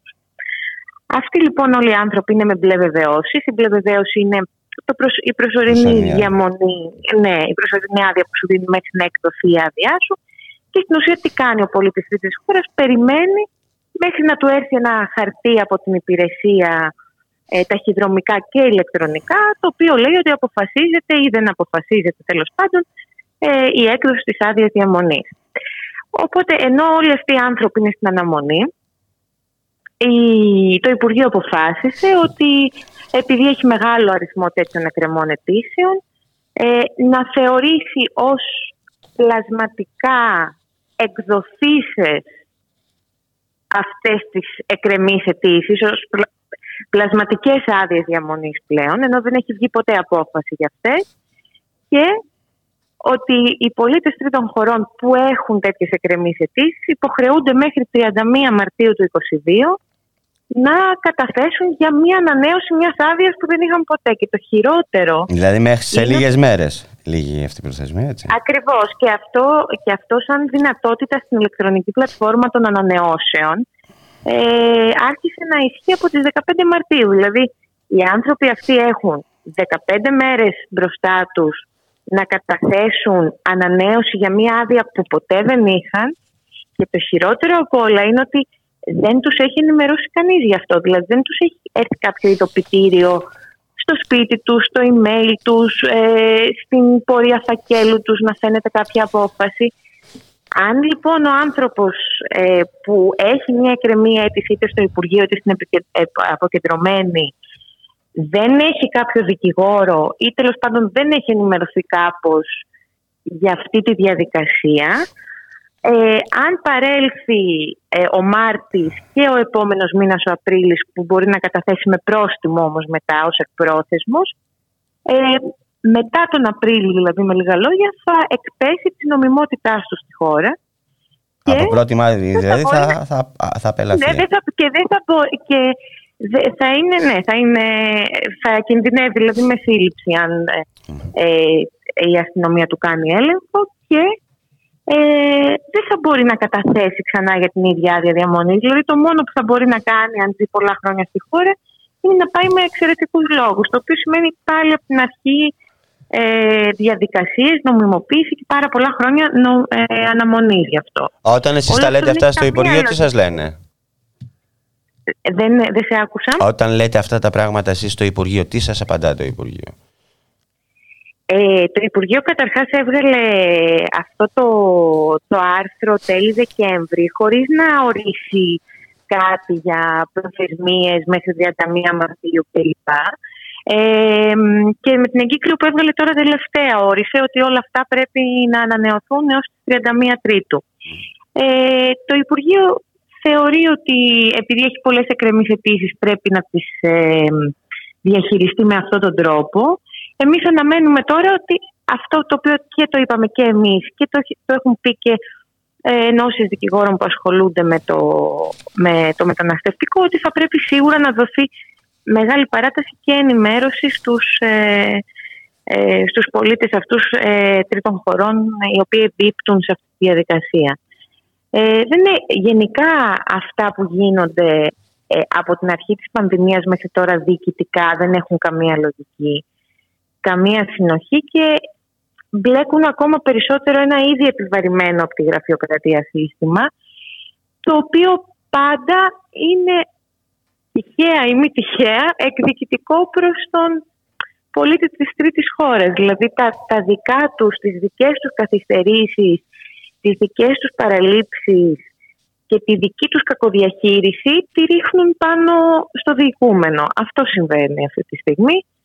Όπως αυτό συμβαίνει και με το άλλο ζήτημα που θέσαμε δημόσια με το δελτίο τύπου που είδες προχθές. Με τις άδειες, πέληξα. Με, με τις, ναι, γενικά. Έχουμε πα- εδώ και δύο χρόνια όλο αυτό το, το προβληματικό σύστημα προσπαθούν να το καλύψουν δηλα- πυροσβεστικά με παρατάσεις. Παρατάσεις οι οποίες ξεκινάνε από το Μάιο του 20 πρώτη φορά να δίνονται από το Υπουργείο και οι οποίες συνεχίστηκαν αλλεπάλληλα να δίνονται και η τελευταία παράταση που δόθηκε τέλη Δεκεμβρίου του 2021 έλεγε ότι οι άδειες διαμονής που λήγουν από τις αρχές του 20 μέχρι το τέλος του 2021 θα πάρουν παράταση μέχρι το Μάρτιο και αυτές του 2022. 31 Τρίτου. Έλα, ναι, ναι, ναι. Έλα όμως που οι, οι άνθρωποι που λήγουν οι άδειες διαμονής τους από 1η Ιανουαρίου του 2022 και μετά, επειδή άκουσαν για μια παράταση μέχρι τέλη του Μαρτίου, λογικά θεώρησαν ότι εμπίπτουν όλες οι άδειες που είναι μέχρι το Μάρτι, γιατί αυτό γινόταν μέχρι τις προηγούμενες παρατάσεις. Ε, συμπεριλάμβαναν και τις ημερομηνίες που ήταν μέχρι το τέλος, τέλος πάντων της παρούσας παράταξης, παράτασης κάθε φορά. Ε, τώρα όμως δεν, δεν έγινε αυτό, οπότε έχουμε πάρα πολλές περιπτώσεις ανθρώπων οι οποίοι επαναπαύτηκαν ότι έχουμε μέχρι το τέλος Μαρτίου να ανανεώσουμε και τώρα είναι εκπρόθεσμοι και δεν μπορούν να μπουν στο σύστημα το ηλεκτρονικό και να κάνουν ανανέωση άδειας διαμονής τους. Έχουν Πάλι εκπέσει από δηλαδή κακή- επί της ουσίας α- από την Ναι, ώρα. έχουν εκπέσει και αυτοί. Έχουν εκπέσει και αυτοί. Ε, και όλο αυτό γίνεται γιατί δεν υπάρχει πλέον καμία κανονικότητα και καμία ε, τήρηση της διαδικασίας όπως θα έπρεπε να, να είναι. Δηλαδή ε, είναι λογικό οι διοικούμενοι να μπερδεύονται όταν η διοίκηση παρεκκλίνει τόσες φορές τα τελευταία έτη από τη συνήθη διαδικασία και χωρίς να, να έχει και την κατάλληλη ενημέρωση προς το διοικούμενο για αυτή την παρέκκληση. Και να τους δίνει Οπότε, και εύλογες ναι. χρονικές, ε, χρονικά περιθώρια. έτσι. Ακριβώς, ακριβώς, ακριβώς, ακριβώς. Μάλιστα. Να σε ευχαριστήσω πάρα πολύ, Σωτηρία. Και εγώ Να και έχεις- καλή συνέχεια. Να έχεις μια καλή μέρα. Ευχαριστώ Καλό πολύ. μεσημέρι. Γεια, γεια. Γεια, γεια.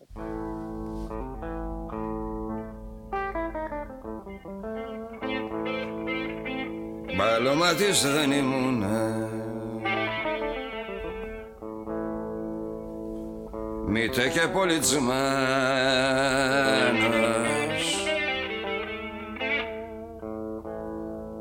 Κόδωνο κρούστης θα έπρεπε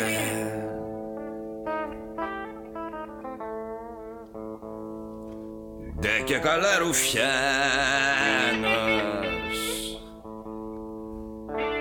να βαρώ τα σήμαντρα δια τους ευσεβείς περνώντας και επίδομα ο σκουδουνιστής Θεέ μου, Πολυέλε, μου τα κάνες κουδούνια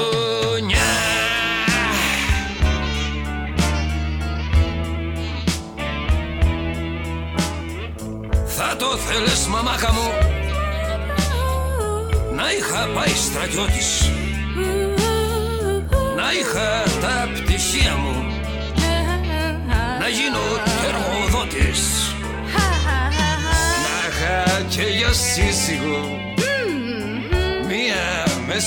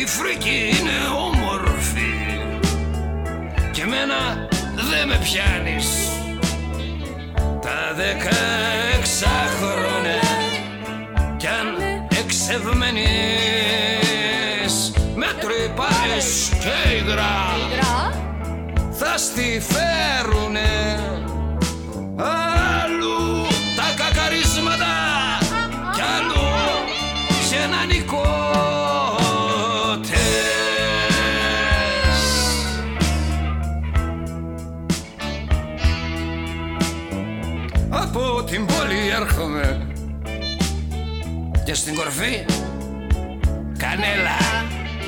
Συντρόφια μου σας. Ε, ζήσα. και μέρα. Με τη μέρα. από φακές. Και τραχανά. και τραχανά. Πιάνω. Με ουρά. με ουρά. Τα μυαλά του τάτουρα να έχεις Μασκάρα. μασκάρα. Δάσκαλε που διδάσκες και λόγο δεν έκανα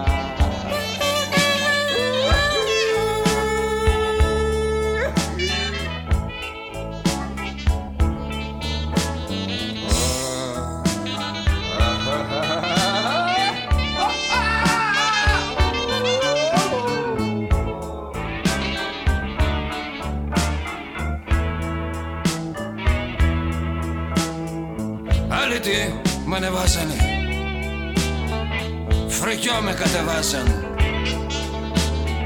Στις γειτονιές που έζησες Καθημερινά σε κράζαν Κι είσαστε κυβέρνηση Κι ήμουν ο ληστής Για την κοινωνία σας Είμαι ο έμπριστης κι ας τραγουδώ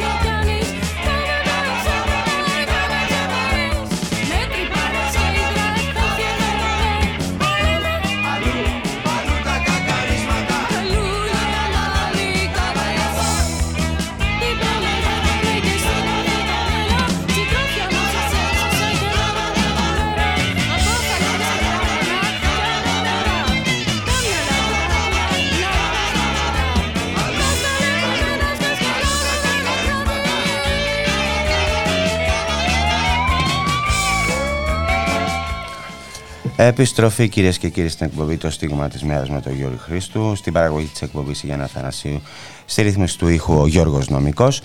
Και θα μεταφερθούμε κυρίες και κύριοι στα, στα Χανιά. Ε, Και θα μιλήσουμε με την Αθηνάτη Γιαννουλάκη Που είναι μέλος ε, της Κεντρικής Επιτροπής του ΜΕΡΑ25 Είναι και της, ε, εκεί πέρα της τοπικής επιτροπής της ΟΒ Χανίων. Θα μιλήσουμε για τα ναυτάκια τα ζουγρουλούδικα για τους Αμερικανούς που παίζουν αυτές και τις καταγγελίες που υπάρχουν για παρενοχλήσεις πολιτιών κτλ. κτλ. Γεια σου Αθηνά. Γεια σας, γεια σας. Καλησπέρα από τα Χανιά. Θες να πεις στους ακροατές τι έχει γίνει; Ναι, και ε, να, να πω, να πω Γιώργη Χρήστου, να πούμε ότι τα Χανιά, λόγω του ότι υπάρχει η νατοική βάση ε, της Σούδας, ε, η οποία έχει αναβαθμιστεί και με την κυβέρνηση της Νέας Δημοκρατίας για να λέμε καθαρές κουβέντες αλλά και με την κυβέρνηση του ΣΥΡΙΖΑ την προηγούμενη έχει γίνει ένα προτεκτοράτο μια επαρχιακή πόλη ε, Έχετε που γίνει αμερικανικό έδαφος, πες το καθαρά. Έχουν γίνει με έναν τρόπο ακριβώς αμερικανικό έδαφος. Ε, δηλαδή κάθε τόσο με αφορμή το ότι αν- και αυτό είναι δεκάδες χρόνια τώρα αλλά με αφορμή το ότι έχει αναβαθμιστεί τα τελευταία 8 χρόνια συχνά πυκνά σε τακτικά διαστήματα έρχονται. Αεροπλανοφόρα, ε, άλλα μ, πλοία, ε, δυνάμεις που εξορμούν από εδώ σε συμφέροντα της Σαουδικής Αραβίας και δεν ξέρω εγώ τι άλλο, με αποτέλεσμα η ζωή της πόλης, γιατί γι' αυτό μιλάμε, η καθημερινότητα της πόλης, οι δρόμοι, όλα, να, ε, να είναι στην υπηρεσία ε, του Αμερικανικού στρατού. Είτε αυτά τα παιδιά είναι μισθοφόροι, είτε δεν είναι μισθοφόροι. Ε, είναι 4.500, 5.000, 2.000 άνθρωποι οι οποίοι εμπλέκονται στον ιστό της πόλης εμπλέκονται με έναν τρόπο παρεμβατικό γιατί έρχονται εδώ σαν να είναι πανδοχείο η πόλη νοικιάζονται όλα τα Airbnb και είναι μια ανάπαυλα από τις πολεμικές σειράξεις ε, και από την ε, αυστηρή φαντάζομαι καθημερινότητα των αεροπλανοφόρων κατεβαίνουν στην πόλη για να ξεκουραστούν, για να ξεδώσουν, για να πιούν, για να μεθύσουν και για να επιδείξουν πολλοί από αυτούς τα σεξιστικά τους ένστικτα ή νοοτροπία. Το αποτέλεσμα είναι ότι η πόλη δεινοπαθεί δεινοπαθεί κυριολεκτικά. Υπάρχει μια ανεκτικότητα από τους εμπόρους της παλιάς πόλης, τα τουριστικά μαγαζιά, τα, τα fast food, γιατί αφήνουν κάποια χρήματα σε μια μερίδα της πόλης έτσι. Ε, σαν τέτοιο το ανέχεται και δεν βάζει ζητήματα η τοπική αυτοδιοίκηση ούτε του πρώτου ούτε του δεύτερου βαθμού ούτε η, η, η αντιπεριφέρεια λοιπόν και όμως συμβαίνουν γεγονότα δηλαδή επίσημες καταγγελίες συνεχείς τώρα που ήταν τρεις μέρες εδώ μπήκαν σε ένα ξενοδοχείο σε λάθος δωμάτιο κοιμήθηκαν με ένα 14χρονο κορίτσι το οποίο ήταν κλειδωμένο στην τουαλέτα και ε, χρειάστηκε να επέμβει η αστυνομία. Υπάρχουν καταγγελίες Αυτοί ότι πήγανε στον πηγαίνουν εισαγγελέα. Αυτοί, Ε, ναι, αυτούς βέβαια, τους... πήγανε, πήγανε στον εισαγγελέα αυτοί και αθώθηκαν. Με ποια δικαιολογία. Ε, Εμείς αναρωτιόμαστε Με ποια γιατί δικαιολογία. αθώθηκαν. Με ποια δικαιολογία. Ναι. Ε, Αθωώθηκαν με την ε, δικαιολογία ότι δεν έγινε κάτι και ότι ήταν απλά με- μεθυσμένοι Α, και ότι έκαναν λάθος στο δωμάτιο. Να σου πω, α, Όμως, αν, εί- αν, αν, αν αυτοί οι μεθυσμένοι, λέω εγώ τώρα, ήταν μαύροι, τι θα γινότανε; Είναι πολλοί, πολλοί άνθρωποι που είναι μαύροι στον Αμερικανικό στρατό. Okay. Εδώ πέρα έχει τα χαρακτηριστικά, αν μου επιτρέπεις, του, του κυρίαρχου στρατού. Εννοώ, εννοώ ρε Και παιδί μου, όχι αν αυτοί οι επιλεκτικά. άνθρωποι δεν ήταν Αμερικάνοι και ήταν ας πούμε Αφγανοί, ήταν Πακιστανοί, θα είχαν την ίδια τύχη, θα ήταν και αυτοί Θα ήταν αθώοι. μέσα τώρα και θα είχαν απελαθεί κιόλας. Αυτό εννοώ. Ξεκάθαρα. Ξεκάθαρα. Και επίσης θα είχε βγει όλη η καθοσπρέπει πόλη των Χανίων να καταγγέλει αυτούς για τους οποίους μιλάς, τους μη έχοντες. Λοιπόν, μιλάμε για ένα στρατό κατοχής, ο οποίος φορά με τη φορά ε, και με αφορμή και τον, αυτόν τον ε, τελευταίο πόλεμο Ουκρανία-Ρωσία, Αμερική βλέπε, Ευρωπαϊκή Ένωση, Ρωσία, ε, έχει αλλάξει την καθημερινότητα της πόλης με έναν τρόπο παραβατικό, με έναν τρόπο σεξιστικό, με έναν τρόπο που δεν τον θέλουμε.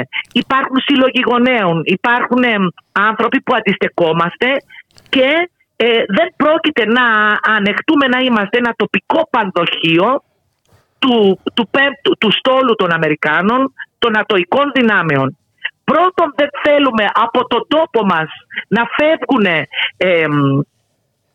πύραυλοι και στρατοί για να σκοτώνουν άλλους ανθρώπους. Δεν το θέλουμε αυτό. Όχι μόνο γιατί εν δυνάμει κινδυνεύει η Κρήτη, αλλά δεν τον θέλουμε γιατί θέλουμε την ειρήνη και τη συμπόρευση των λαών το ένα. Και το δεύτερο, θέλουμε την καθημερινότητα της πόλης μας να, να υπάρχει όπως, όπως πρέπει να είναι χωρίς να υπάρχει, να βρίσκεται και να λειτουργεί ένα στρατός κατοχής. Και κάνετε Τα για την πολεμική περιστατικά είναι να πούμε. πάρα πολλά. Παίρνανε, ε, ε, αγαπητέ Γιώργη Χρήστου, παίρνανε τηλέφωνο την αστυνομία και λέγανε: Έχουμε συλλάβει πολλούς, θα έρθουμε και για αυτούς. Σίγουρα σας έχουν παρενοχλήσει. Οι άνθρωποι θέλουν να ξεδώσουν. Ναι, αλλά δεν φταίεις εσείς. Όχι, δεν φταίμε εμείς και δεν πρέπει να, να Και, επιτρέπουμε να και, γίνεται και, και αυτό. είναι, νομίζω, ε, το είπα και πριν, ο- αν αυτές οι παραβατικές συμπεριφορές γινόταν από ανθρώπους, πολίτες άλλης χώρας, ε, και ανέφερα κάποιες, αυτοί θα, ήταν, στα, κα- θα τους είχαν κρεμάσει, έτσι. Έτσι Ξεκάθαρα. είναι, έτσι είναι, γιατί τώρα είναι, έχουμε τη λευκή φυλή, τους καλούς στρατιώτες, τους κακούς στρατιώτες, τους καλούς πρόσφυγες, τους κακούς πρόσφυγες, τους καλούς μετανάστες, τους κακούς μετανάστες, καταλάβατε; Ναι. Λοιπόν, η κατάσταση είναι πάρα πολύ άσχημη, είναι η δεύτερη φορά, δηλαδή ήρθαν τα Χριστούγεννα, Και μεταξύ Πολύ μας τόσα αλλάζει. χρόνια, τόσα χρόνια, συγγνώμη που σε διακόπτω, και μεταξύ μας τόσα χρόνια που γίνονται παραβατικές συμπεριφορές εκεί από τους Αμερικανούς, δεν έχει τιμωρηθεί και κανένας, δεν έχω ακούσει να υπάρχει καμιά τιμωρία. Έτσι δεν είναι. Πολύ παλιά, πολύ παλιά υπήρχε μια άλλη ατμόσφαιρα στην πόλη. Πολύ παλιά τέτοια περιστατικά τους πετούσαν στο λιμάνι. Και ήταν όλη η πόλη που συμπαραστεκόταν στο να μην δεχτεί τέτοιες παραβατικές ε, συμπεριφορές. Ε, τώρα υπάρχει μια ανοχή επειδή υπάρχει ανέχεια, οικονομική κρίση και κοιτάνε να βγάζουν χρήματα. Φανταστείτε ότι μεταφέρθηκαν ε, στην, ε, ε, στην προπροηγούμενη ε, επίσκεψη του αερο, ενός αεροπλανοφόρου μεταφέρθηκαν μαγαζιά με κάθε μυστικότητα και κάνανε πάγκους, κάνανε παραρτήματα μέσα στην Αμερικάνικη βάση για να εξυπηρετηθεί ο στρατός κατοχής. Αυτά είναι τραγικά πράγματα έτσι και δεν μιλάει κανείς. Με συγκλώνησε αυτό που είπε στρατός κατοχής. Ναι. Ε, είναι για το τελευταίο περιστατικό ε, ε, ε, πώς βρέθηκε η κοπέλα στο ξενοδοχείο. Είχε έρθει ο πατέρας της να την δει, είναι μαθήτρια ε, σχολείου των Χανίων. Είχε έρθει ο πατέρας της να την δει από την Αθήνα και έμεινε μαζί του στο ξενοδοχείο. Σε αυτό το ξενοδοχείο μένανε και οι στρατιώτες οι Αμερικάνοι οι οποίοι μεθυσμένοι ανοίξανε την, ε, το δωμάτιο, κοιμηθήκαν και όταν ούρλιαζε η κοπέλα και έλεγε φύγετε από εδώ, ε, δεν έλα κοιμηθείς μαζί μας. Και αυτή κλείστηκε στο λουτρό, ε, πήρε τηλέφωνο, έγιναν όλα αυτά. Έχουν- Έχουν βγάλει ανακοίνωση. Ελπίζω να είναι καλά το Γονέων. παιδί. Είναι καλά, υπάρχουν και άλλα περιστατικά, και άλλα περιστατικά τα οποία, ε, τι- τι να πούμε, το θέμα είναι η, πώς παγιώνεται μια κατάσταση. Ένας στρατός κατοχής ε, σε μια πόλη επαρχιακή ε, που εμείς λέμε ότι θα βλάψει και την τουριστική ε, ζωή της πόλης, έτσι. Και η πόλη ζούει, ζει από τον τουρισμό. Αλλοιώνεται η πόλη, αλλοιώνεται. Με ένα στρατό κατοχής που έρχεται να ξεσπάσει και να αδειάσει ε, εντάσεις πολεμικές για τρεις μέρες, καταλαβαίνετε τι γίνεται. Να σε ευχαριστήσω πολύ Αθηνά. Και εγώ σας ευχαριστώ πολύ. Ενώνουμε τη φωνή μας ενάντια στον πόλεμο και λέμε δεν έχει καμία δουλειά η Ελλάδα, ούτε η Αλεξανδρούπολη, ούτε τα Χανιά να υπάρχουν οι βάσεις και να λειτουργούμε σαν προτεκτοράτο ε, ισχυρών δυνάμεων που δεν έχουν καμία σχέση με τα συμφέροντα της πατρίδας μας. Να κλείσουν οι βάσεις λοιπόν και καμιά εμπλοκή της Ελλάδας. Σας ευχαριστώ πολύ. Να είσαι καλά, να είσαι καλά. Να είστε καλά κι εσείς. Γεια σας. Γεια σου, γεια σου Αθηνά. aveva un gallo bianco, rosso, verde e giallo e per addomesticarlo gli dava latte e miele.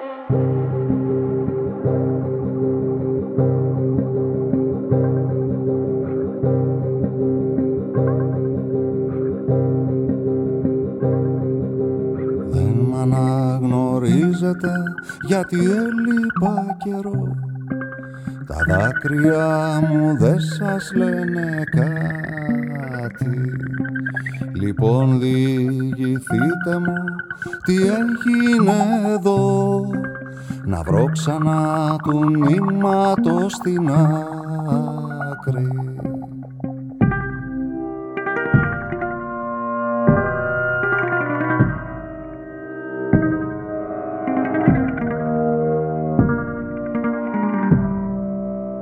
Πείτε μου εκείνες τις ιστορίες σας που κάνουν τα καλάμια να λυγίζουν.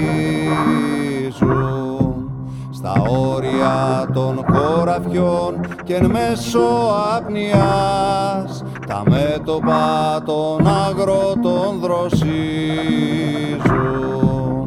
Πείτε μου εκείνες τις ιστορίες σας.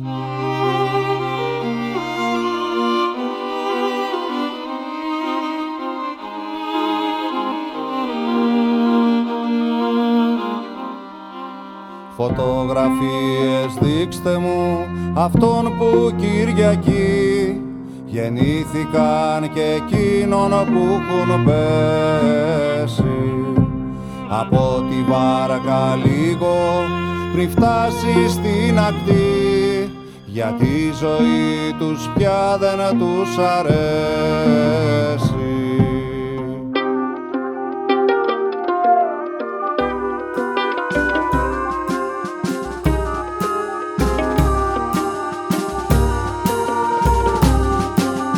Τα τραγούδια πείτε μου που λέτε την αυγή Σας σβήνουνε τα φώτα στην πλατεία. Καθώς και τα απογεύματα μετά την προσευχή. Και πριν να ξεκινήσει η αλήθεια. Τα τραγούδια πείτε μου που λέτε την αυγή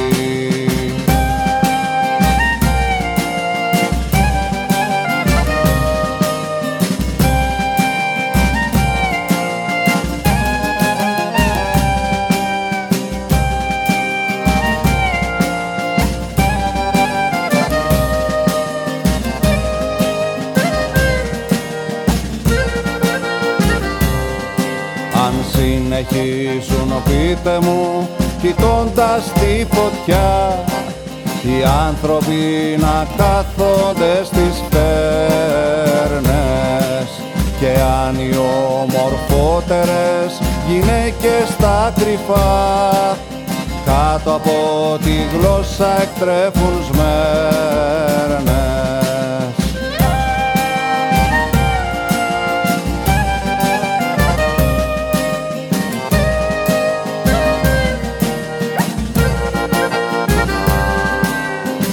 Πείτε μου ακόμα αν έρχεται στην άκρη του χωριού ο λύκος του θανάτου τους χειμώνες που σαν κουνούσε την ουρά το γάλα έπιζε. Στα τρόμαγμένα στήθη απ' τις λεχόνες Πείτε μου ακόμα αν έρχεται στην άκρη του χωριού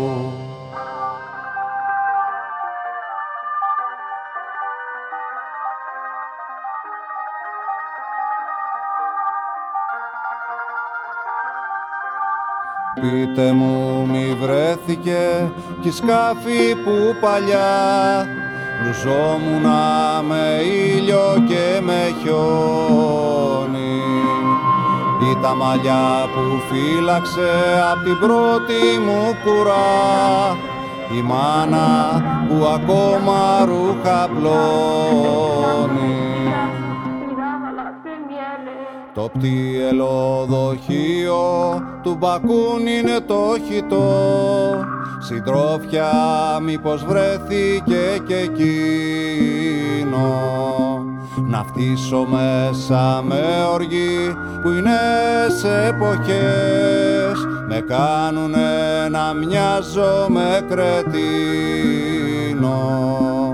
Δεν μ' αναγνωρίζετε γιατί έλειπα καιρό. Επιστροφή κυρίες και κύριοι στην εκπομπή Το Στίγμα της Μέρας με τον Γιώργο Χρήστου.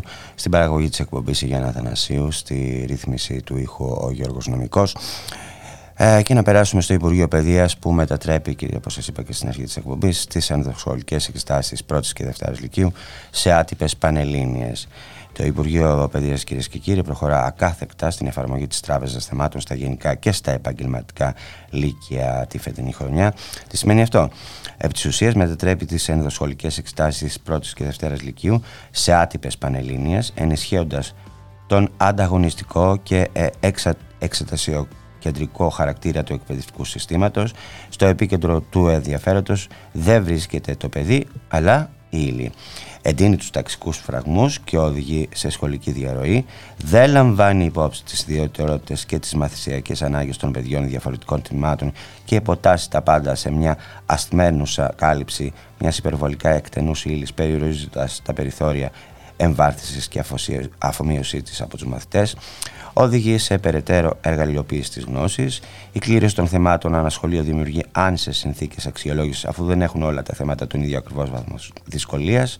Αποτελεί βασικό εργαλείο για την εξωτερική αξιολόγηση παύλα χειραγώγηση των σχολείων και εκπαιδευτικών και μέσω των μετρήσιμων αποτελεσμάτων των εξτάσεων μπορεί να οδηγήσει στην κατηγοριοποίηση και τη συνακόλουθη υπαχρηματοδότηση των σχολείων. Ε, είναι πικρή η εμπειρία κυρίες και κύριοι της εφαρμογής της Τράπεζας των Θεμάτων πριν κάποια χρόνια. Από πουθενά δεν συνάγεται πώς εξετάσει βελτιώνει το εκπαιδευτικό σύστημα.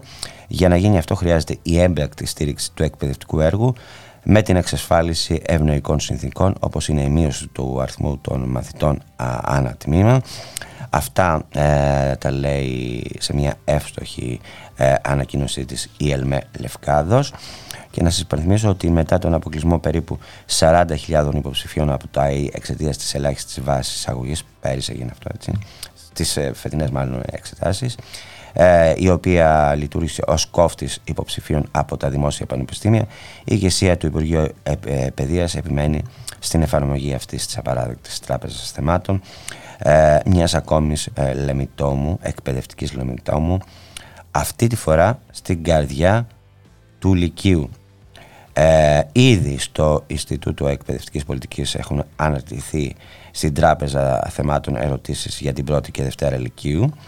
Ε, η ηγεσία του Υπουργείου Παιδείας και του ΙΕΠ αναμασούν τα περί ποιοτικής διδασκαλίας, κριτικής ικανότητας και αναστοχασμού των μαθητών, αλλά οι μάχημοι εκπαιδευτικοί που αναπνέουν καθημερινά κοιμωλία και αφού γκράζονται την αγωνία των μαθητών τους καταλαβαίνουν ότι στην πραγματικότητα το Λύκειο ξαναχτίζεται με τα πιο, με τα πιο παλιά υλικά, να το ξαναπώ, με τα πιο παλιά υλικά. Ε, τι να πω, δεν χρειάζεται να καταναλώσουμε πολύ στατιστική για να, αποδείξουμε, να αποδείξουμε ότι στείνεται και πάλι ένας ολοκληρωμένος και θωρακισμένος μηχανισμός αναχέτησης όσων ετοιμάζονται στο μέλλον να χτυπήσουν τις πόρτες του Λυκείου.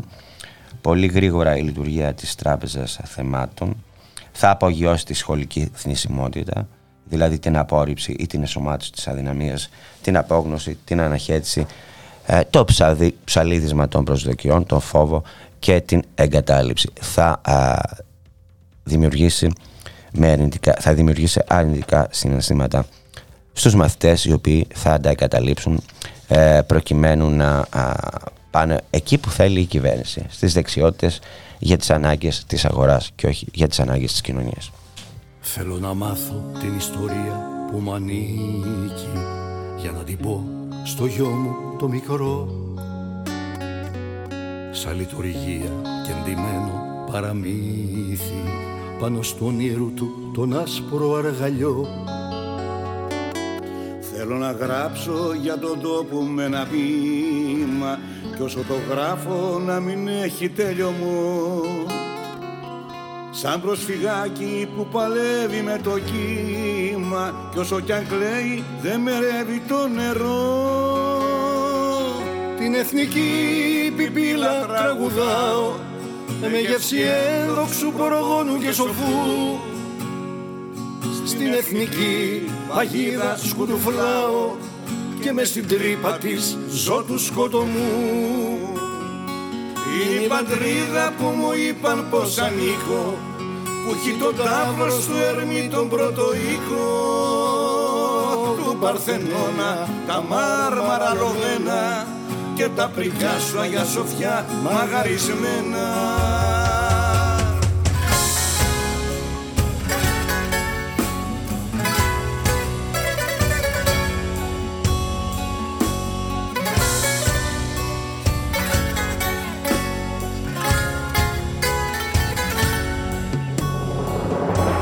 να κάψω ό,τι έφτιαξα ως τώρα και απουσίες να πάρω απ' την αρχή. Ποιος είναι εδώ, ποιος λείπει από την πόρα την αιωνιότητα να βάλω φυλακή. Θέλω να γύρω να φιλήσω τα στόμα της μάνας που έχασε στην άσφαλτο παιδί. Του γέροντά μου το ρήμαγμένο σώμα που κάθε ανάσα του μυρίζει προσευχή. Την εθνική πιπίλα τραγουδάω με γεύση έλοξου πρόγονου και σοφού. Στην εθνική παγίδα σκουλουφλάω και με στην τρύπα της ζω του σκοτωμού. Είναι η πατρίδα που μου είπαν πως ανήκω και τον τάφο σου έρνει τον πρώτο οίκο. Του Παρθενώνα τα μάρμαρα ρωμένα και τα πρικιά σου Αγιά Σοφιά μαγαρισμένα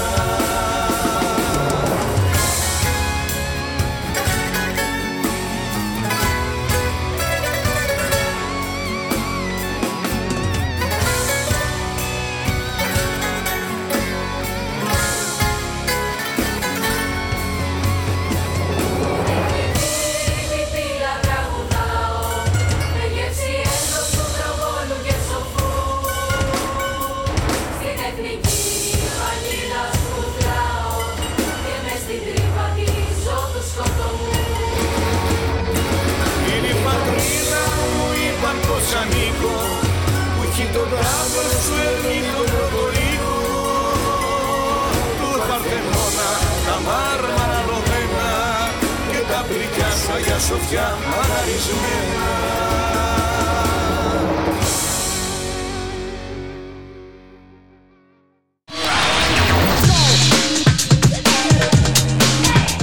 Μετά την απαγόρευση. Επιστρέφουμε δίχως απαγορεύσεις και υπαγορεύσεις. Μια εκπομπή νέων για τον πολιτισμό, την κοινωνία, τα κινήματα και την εκπαίδευση. Με το Θοδωρή Βαρβαρέσο Δρόσο και πολλές και πολλούς καλεσμένους. Από την Τετάρτη 15 Δεκάτου στις 10 το βράδυ και κάθε Παρασκευή στις 6. Μετά την απαγόρευση.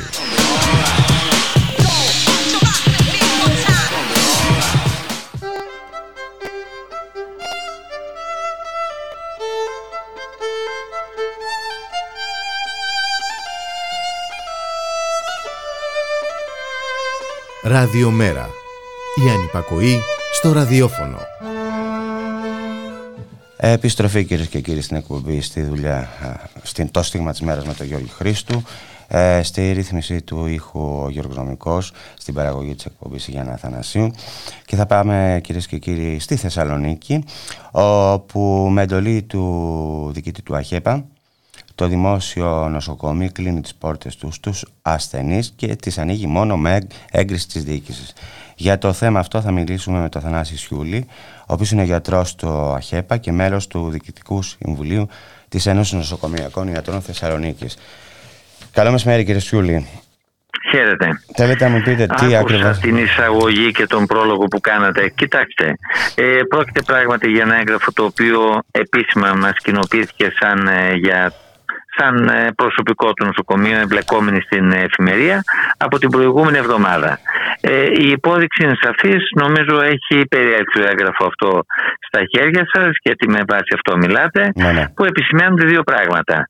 Ότι μπορεί ο, θε- ο, ο ιατρός του τμήματος επιγόντων να κρίνει αναγκαία την εισαγωγή ενός ασθενούς ε, το εκτιμά, ετοιμά όλα, ε, ετοιμάζει όλα τα σχετικά παραστατικά και εν υπόγραφα λέει εισιτήριο του ασθενούς. Αυτό λοιπόν δεν προχωρά εάν δεν πάρει την έγκριση του διοικητή.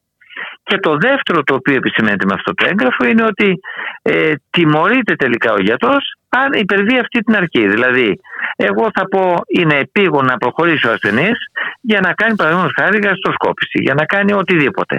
Οποιαδήποτε ιατρή, ιατρική πράξη, αλλά πρέπει να εισαχθεί, να νοσηλευτεί και να αντιμετωπιστεί. Θα πρέπει να καθυστερήσω περιμένοντας την ε, υπογραφή την, ε, της διοίκησης για να πάρει την άγουσα ο ασθενής για το αρμόδιο τμήμα. Άρα αντιλαμβάνεστε αυτό τι τεράστια προβλήματα δημιουργεί στην διαχείριση των ασθενών σε μέρα γενικής εφημερίας ε, και νομίζω ότι αυτό το σαν έγγραφο εκθέτει τον διοικητή ανεπανόρθωτα. Είναι κάτι το οποίο δεν μπορεί να ισχύει στην πράξη διότι έτσι καταλύεται η, η αυτενέργεια του γιατρού ο οποίος εξετάζει, αποφασίζει εκείνη τη στιγμή και κρίνει αναγκαίο να γίνουν κάποιες πράξεις κατά την νοσηλεία του ασθενούς. Συγγνώμη, ε, τώρα κλείνει το δημόσιο νοσοκομείο της Πύλης, την τσιφλίκη του διοικητή είναι αυτό. Κοιτάξτε, επειδή διάβασα τα σχετικά δημοσιεύματα, δεν θα πω κλείνει το νοσοκομείο, αλλά όπως ακριβώς σας το περιέγραψα. Αν ο γιατρός του τμήματος επιγόντων κρίνει αναγκαία την εισαγωγή ε, και όπως γνωρίζετε, όπως καταλαβαίνετε, κάποιοι ασθενείς ε, πραγματικά μπορεί και να κινδυνεύουν από λεπτό σε λεπτό. Θα χρονοτριβούμε Αυτό, περιμένοντας αυτό ε, την δηλαδή υπογραφή. χρονοτριβής παίζει με τη ζωή του ανθρώπου μετά, άμα κινδυ- όντως Ε, κινδυνεύεις. Υπάρχουν πραγματικά και τέτοια, και τέτοια ζητήματα. Αλλά το λιγότερο αυτό είναι μια αυθαίρετη πρωτοβουλία την οποία κοινοποίησε ε, να εφαρμοστεί με στόχο δεν ξέρω κι εγώ τι. Βεβαίως υπάρχουν πολλαπλέ ερμηνείε. Η μία είναι αυτή που λέτε εσείς. Κλείνει η πόρτα του νοσοκομείου. Η άλλη είναι όχι. Εγώ ε, ε, σαν διοικητής ενδιαφέρομαι για τη χρηστή λειτουργία του νοσοκομείου και πρέπει να έχω τον λόγο ποιος από τους ασθενείς θα πρέπει να νοσηλευτεί γιατί πιθανώς ο οποιοδήποτε γιατρός μπορεί να μεροληπτεί ή να το πούμε διαφορετικά να ανοίγει την πόρτα για κάποιον που θέλει να εξυπηρετήσει. Αυτό Όμως ε, θεωρώ δεν ότι είναι σας επίγον. προσβάλλει. Αν, αν υπάρχει μια τέτοια σκέψη, θεωρώ ότι σας προσβάλλει. Εννοείται, αλλά θέλω να πω, ιδιαίτερα αυτό σε μέρα γενικής εφημερίας δεν μπορείς να λειτουργήσεις αν δεν υπάρχει η, αυτή η αυτενέργεια, η δυνατότητα του γιατρού να προχωρήσει σε αυτό που εκτιμά.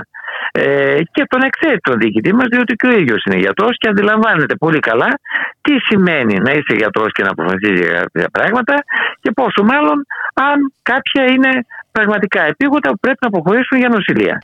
Επομένως, η οποιαδήποτε καθυστέρηση μπορεί να φέρει σε εμά να είμαστε υπόλογοι για την τύχη ενός ασθενούς. Και εδώ την ευθύνη ποιος την έχει.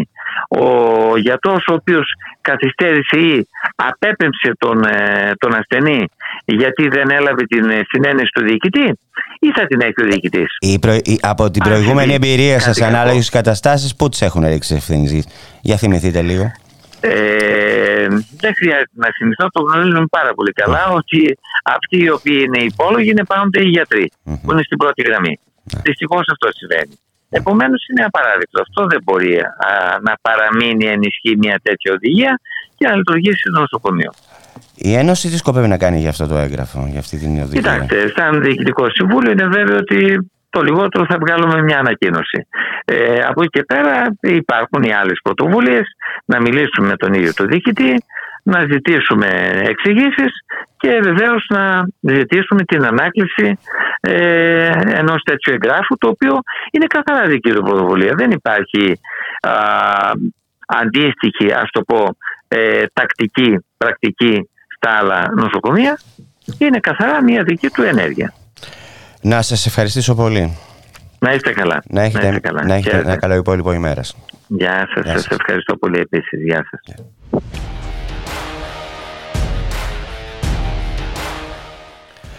Φτάσαμε στο τέλος της σημερινής εκπομπής ε, κυρίες και κύριοι. Από εμένα, ε, τη Γιάννα Θανασίου που ήταν στην παραγωγή της εκπομπής και το Γιώργο Νομικό που ήταν στη ρύθμους του ήχου να έχετε ε, μια καλή ημέρα, ένα καλό υπόλοιπο ημέρα. Να σας πω ότι ε, σήμερα στις 4 ε, σ- μπορείτε να ακούσετε τις μεταβάσεις με τον Κωνσταράπτη. Στις 9 το βράδυ ε, να τους καεί το βίντεο με τον Σωτήρη το Μητραλέξη και στις 10 ε, μετά την απογόρευση με τον Θοδωρή Βαρβαρέσο.